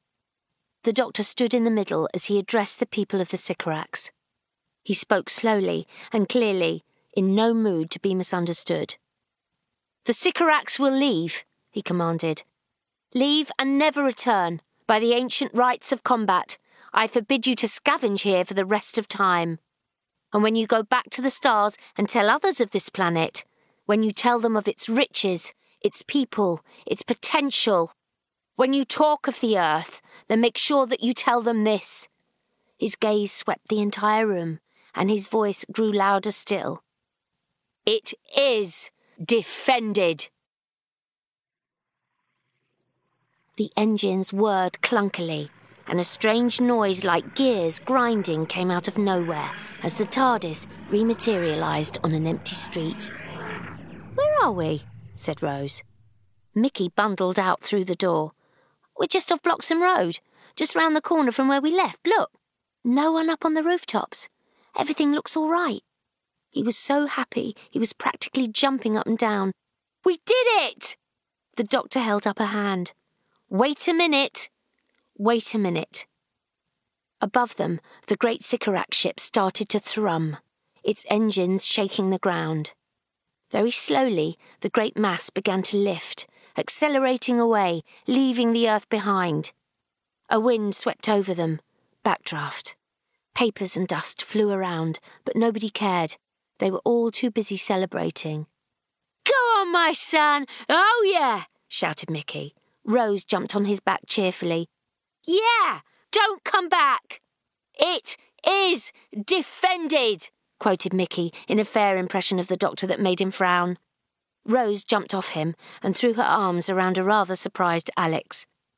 Meanwhile, the doctor approached Harriet Jones. My doctor, she said proudly. Prime Minister, he replied, and they hugged. Harriet's mouth twitched. Absolutely the same man, she said. They turned to look up at the sky. Are there many more out there? she asked. Oh, not just Sycorax, the doctor replied. Hundreds of species, thousands of them, and the human race is drawing attention to itself. Every day you're sending out probes and messages and signals. This planet, it's so noisy, you're getting noticed more and more. He turned to look at her. You better get used to it. Harriet looked away. Rose? Jackie came charging up the street, relief and crossness fighting for possession of her face. Rose! Oh my God! Mum! cried Rose. Oh, talking of trouble, the doctor grinned, but Rose was already in her mother's arms. You did it, Rose, Jackie murmured. He did it, Mum, shouted Rose. He's the doctor, and he did it. And you did it too. Jackie's eyebrows shot up. What? It was the tea. Fixed his head. That was all I needed. Nice cup of tea, said the doctor supportively. Jackie looked suddenly overwhelmed. I said so, she exclaimed. And look at him, said Rose. She looked at her daughter's star-struck face, sensing trouble. Is it him, though? Is it really the doctor? Then she clocked Harriet Jones. Oh my God, it's the bleeding Prime Minister! The doctor smiled. Come here, you. And in a way that frankly made Jackie doubt his doctorish credentials more than anything he'd done yet. He hugged her. Meanwhile, Alex beckoned Harriet Jones over to look at his phone. The telecom satellites were back up, it seemed, after the sonic shockwave. He glanced up at her. It's a message from Torchwood. They say they're ready. Harriet looked over at the five happy people. She didn't want to do this. But she was Prime Minister. She had a duty of care, a responsibility that went well beyond her own wishes. As the others chatted excitedly about pulling together a Christmas dinner, she took a deep breath. Tell them to fire, she told Alex. Alex looked at her for only a moment, then spoke softly into his phone. Fire at will. And she looked at the sky, and she looked at the group of happy people, and she stood her ground and closed her eyes and waited for what she knew must come. Suddenly, a beam of light shot through the sky, emanating from somewhere in Docklands. It joined with another beam of light from a location south of the Thames. The doctor looked round, horrified. Then another point of light joined it, and another, until Rose and Mickey and Jackie and Alex were all twisting round to see where it was coming from. All of them except Harriet, who knew so very, very well. Above London, the five points joined in the middle, forming a huge, intensely powerful pulse, which punched up through the atmosphere and burst into space, where the Sycorax ship was already gliding away into the void. It slammed into the ship, which burst apart. From the earth, they could see it, parts of the disintegrating vessel like a shower of meteors in the sky. Jackie had a hand over her mouth. What is that? Rose was crying. What is it? Harriet glanced at Rose, who was staring at her in disbelief. Then she gathered her courage and looked at the doctor. I really am so sorry, she said truthfully. He looked right at her, and the disappointment in his gaze was worse than the anger. That was murder, he said baldly. Harriet squared up. That was defence. Defence that's been adapted from alien technology a ship that fell to Earth ten years ago. But they were leaving! You saw the way their leader broke his word to you moments after he'd sworn it. You said yourself, Doctor, they'd go back to the stars and tell others about the Earth. Harriet gazed up at him with a sudden anger. I'm sorry, Doctor, but you're not here all the time. You come and go, and sometimes people die. It happened today. Mr. Llewellyn and the Major, they were murdered. They died right in front of me while you lay sleeping, and if you're not here, we have to defend ourselves. The doctor stared at her. Britain's golden age, he said, his tone dripping with contempt. It comes with a price, she shot back. They stared at one another for a long moment. Then the doctor shook his head.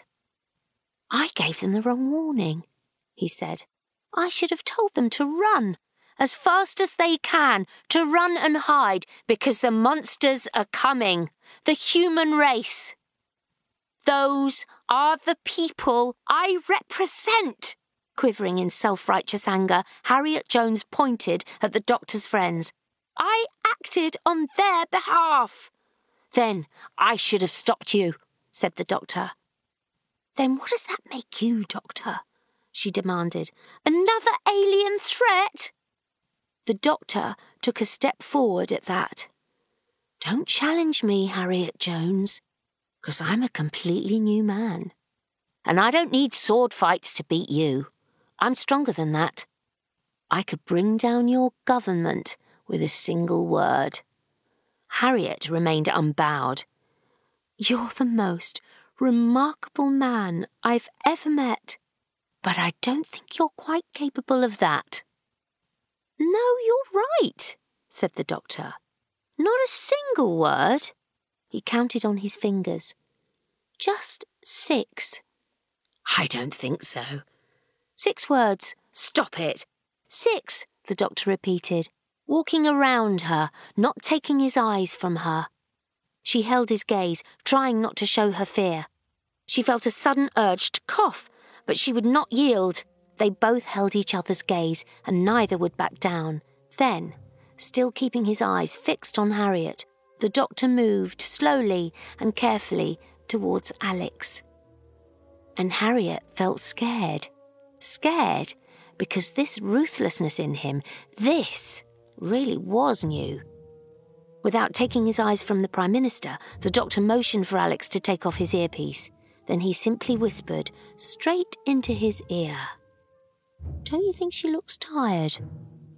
And he walked straight off, briskly, calling out to the others, Come on, we're going.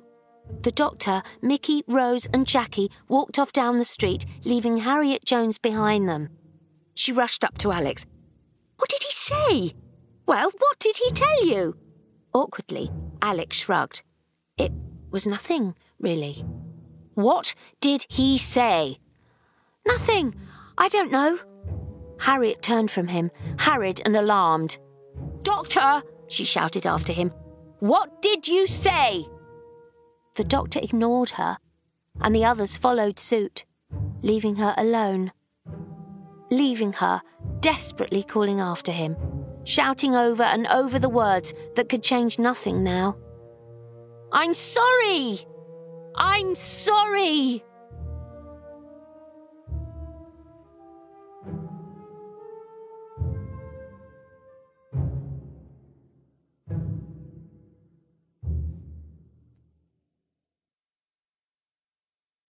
Chapter 20 All I Want for Christmas is You. The wardrobe on the TARDIS is vast, self cleaning, entirely crammed with every conceivable type of outfit for most occasions. From Vixar system state balls, which lasted anything up to four lunar rotations, to anything that might help you out at a romance evensong. The doctor picked up a soldier's uniform. Absolutely not. He looked around, unsure. He needed something to blend in, something he could run in if running was required, and in his lengthy experience, running was often required. Something that would suit him. Or did he care about that? He wasn't sure. He grabbed a red hussar jacket. No, but no more black.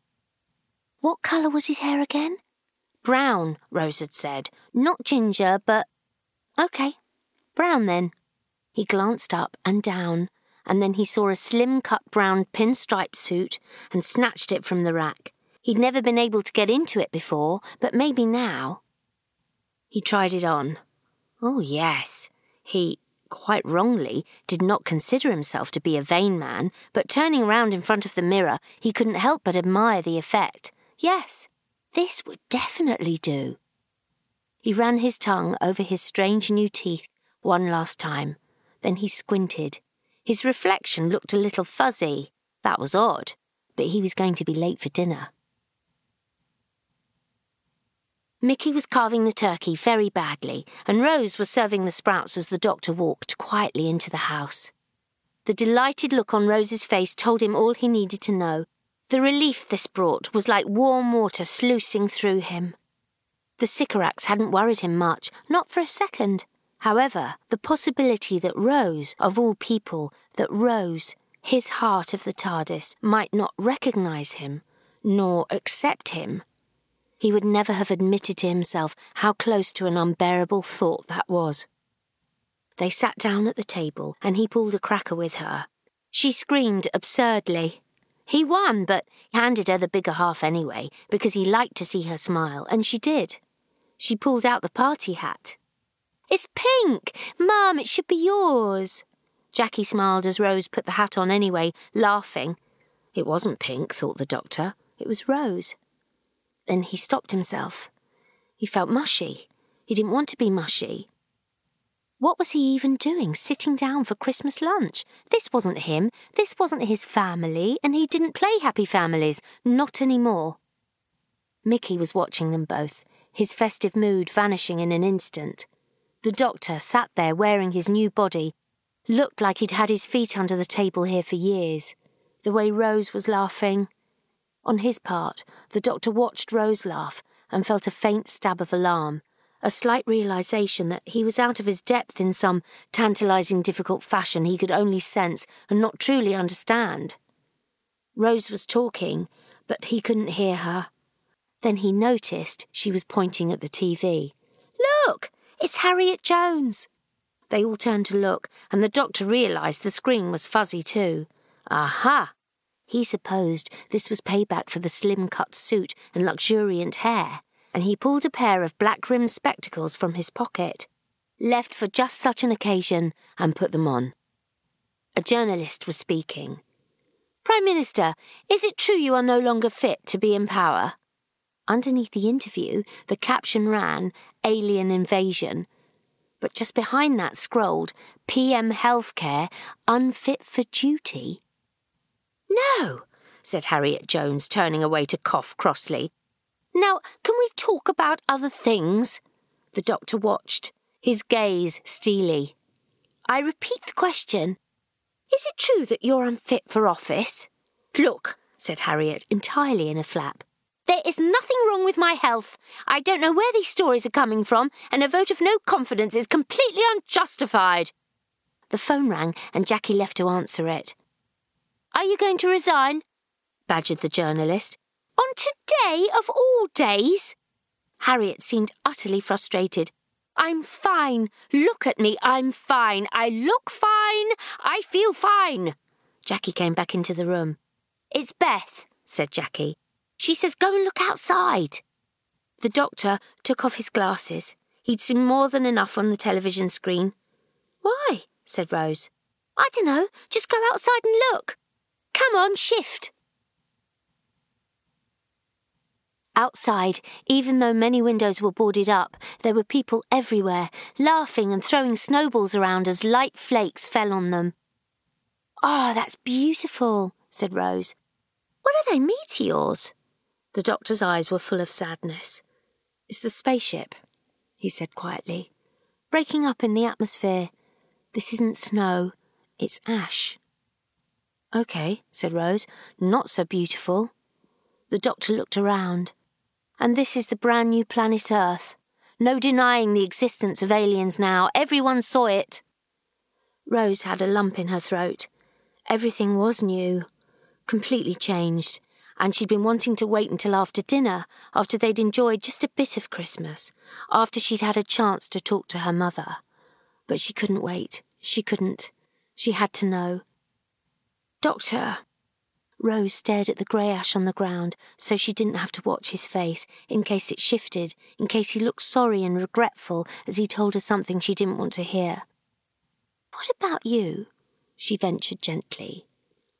What are you going to do next? The doctor stiffened. That wasn't a we. That wasn't a what are we going to do next. Was she trying to let him down gently? Was dinner a farewell? If he'd known, he'd have skipped the sprouts. He sighed. What else could he say? Well, back to the TARDIS. Same old life. His face had changed. His world did not. He couldn't blame Rose for not wanting to continue. She must have really. She must have been very fond of the last incarnation. Some change was too much. She looked up at him, tentative and nervous. On on your own? He answered too quickly, he realised, even as he was speaking. Why? Don't you want to come? There was a long pause as each tried to gauge the other's mood. Rose could feel her heart speed up. Would he? Could she? Well, yeah, she said, stiffening, preparing for rejection. Do you, though? said the doctor, wary she was just being polite. Yeah, said Rose again, more emphatically this time. I just thought, 'cause I changed. Yeah, I thought, 'cause you changed, you might not want me any more. A huge beaming smile cracked across the doctor's face. Oh, I'd love you to come. Rose mirrored his expression, filled with glee. Okay, she said, and they beamed at each other like idiots, as if they were the only people there, although they were not. Mickey stared at the ground. Watching another man make Rose happy was too much for him to bear. You're never going to stay, are you? Rose looked at him, not understanding, not wanting to understand. She never did. There's just so much out there, she said. So much to see. I've got to. Yeah, said Mickey. Jackie heaved a sigh. Well, I reckon you're mad, the pair of you. It's like you go looking for trouble. Trouble's just the bits in between, said the doctor joyfully. He pointed her face up to the stars. It's all waiting out there, Jackie. Everything's brand new to me. Rose smiled, happily watching him. She couldn't take her eyes off him, thought Mickey crossly. Not for a minute. And the other guy? That guy had been old and a bit weird looking. This one? This one was young and handsome. And she stared at him like he was chocolate cake. The doctor was still talking. All those planets, creatures and horizons, I haven't seen them yet. Not with these eyes. And it is gonna be fantastic. Rose grinned. He sounded so like himself. Then she looked down. His hand was held out towards her, just as it had always been, just as she dreaded it might never be again. Then she remembered it was his new hand. That hand of yours still gives me the creeps, she said. But the doctor merely grinned and waggled his fingers at her, and she took it, of course, as she had known she would, because it was the only place her hand ever wanted to be. She moved closer as they looked up at the sky. A flare came down, then another brighter cascade of sparks in the sky. I miss him, she said quietly. So do I, said the doctor. They smiled, a little sadly at one another. Then Rose perked up again. So, where are we going to go first? she asked him. Um, that way. The doctor pointed at a tiny spot in the night sky. No, hold on. That way, he said, moving his finger incrementally. Rose pointed too. That way? The doctor looked at her. Do you think? She nodded softly. Yeah, she said, that way. And oblivious to anyone else, they stared at one another, then up at the light of the stars.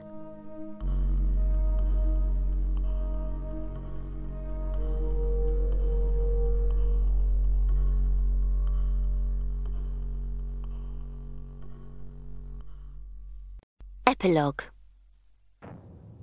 Jackie went home and turned up the telly as loud as it would go and called Bev and put the kettle on and potted about, making noise, clearing up, doing anything she could to distract herself so she didn't have to hear that noise. That damned noise. Sometimes the only noise she longed for, other times, like now, the noise she dreaded most the grinding of the gears. And Mickey didn't go home, but walked the cold streets all night, watching the festive revellers, alone, powering on, trying to make his brain tired enough to sleep, trying to wear himself out enough so he could stop feeling so much all the time. Stop missing her, every second of every day. And five miles north, in the Tower of London, Sally Jacobs was back at her desk, sitting with the same mug she'd used that morning, trying to take in the terrible reality of what had happened. Four people had been teleported from the office, two had returned, and as the others vocally mourned their decent boss, she mourned them both. But there was work to do, more than ever, for the eye of the universe had opened and blinked slowly in their direction. They had all seen it, they had all felt it and as the old year turned and a new year began, the earth would hold its breath.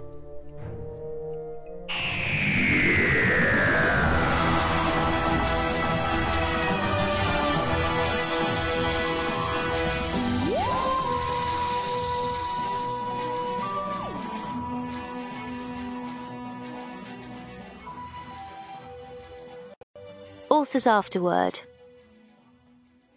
a target book. I have said it before, and it's true. If you want to become a lifelong Doctor Who fan, being born in the very early 1970s is a very good place to start because it made you more or less seven years old by the time Horror of Fang Rock and City of Death and all that awesome stuff came out. But of course, in those days, you only got to see them once, plus the BBC Two early evening repeats. So I grew up on the Target novelisations, a little line of distinctively scented plastic lined paperbacks in Prestwick Library. Terrance Dicks was my favourite, of course, but Ian Marter would do. In fact, I think with the limitless imagination budget books have, I actually preferred them to when years later I finally caught up with the DVDs. My only problem was how quickly you could read them. You could only borrow four books a week from my local library, and there was absolutely no way you could make four targets stretch that long. But oh, the joy of finding a new one on the shelves. My absolute favourite was The Deadly Assassin, and I must have read and returned it eight times. I never owned one. Buying books was for rich people, which is why when people talk about closing down libraries, I get a bit foamy at the mouth. Ridiculously, back in 2005, I was unsure about David Tennant becoming the new Doctor. I hadn't seen Casanova, although I remembered his wonderful performance as a beautiful damaged child in the exceptional taking over the asylum. But in my opinion, nobody could touch what Christopher Eccleston had done. Taken what was at the time a massive risk and turned it into the biggest hit the BBC had had for years.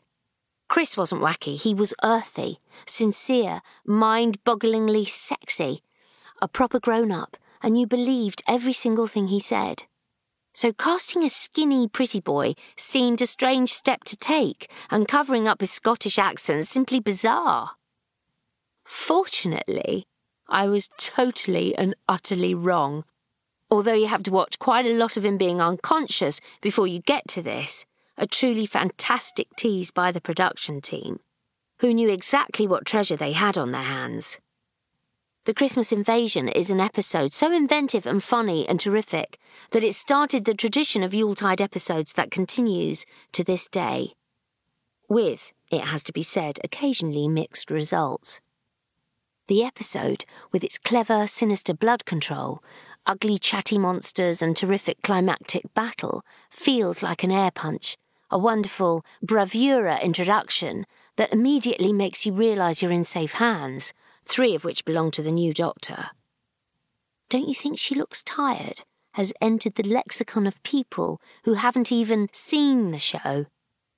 In a particularly 2017 move, by the way, my Harriet also has a cough. It also has my absolute favourite type of setup utter normality twisted on its head. What's more normal than eating satsumas at Christmas? Peril showing up in your own living room is always more frightening to me than an alien landscape, which is why I think the scariest New Who episode by far is Turn Left, even if it comes in the guise of a rotating bandsaw Christmas tree. Within the year, David would take the show from a hit to a phenomenon.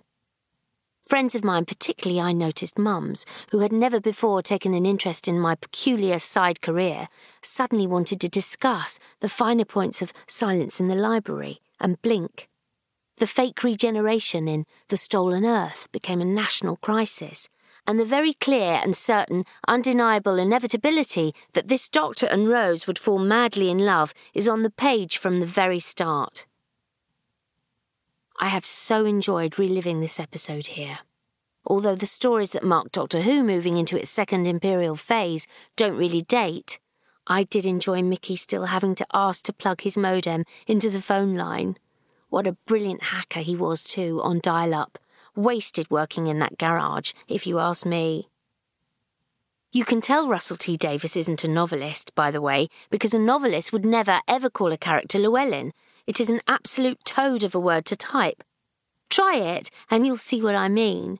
Fortunately, what Russell is, is a genius, which made the rest of my job not just easy, but an utter joy. I'm still slightly overwhelmed that the first Target book I will ever own will be one that I have written, and I so hope you've enjoyed it. Best wishes, Jenny, December 2017.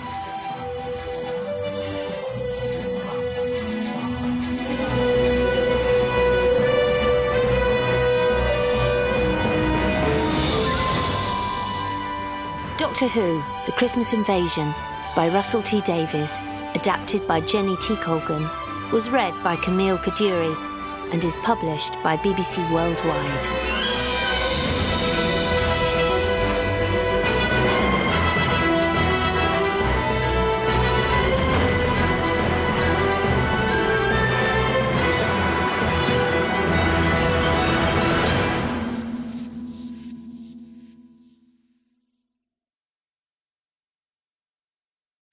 Audible hopes you've enjoyed this program.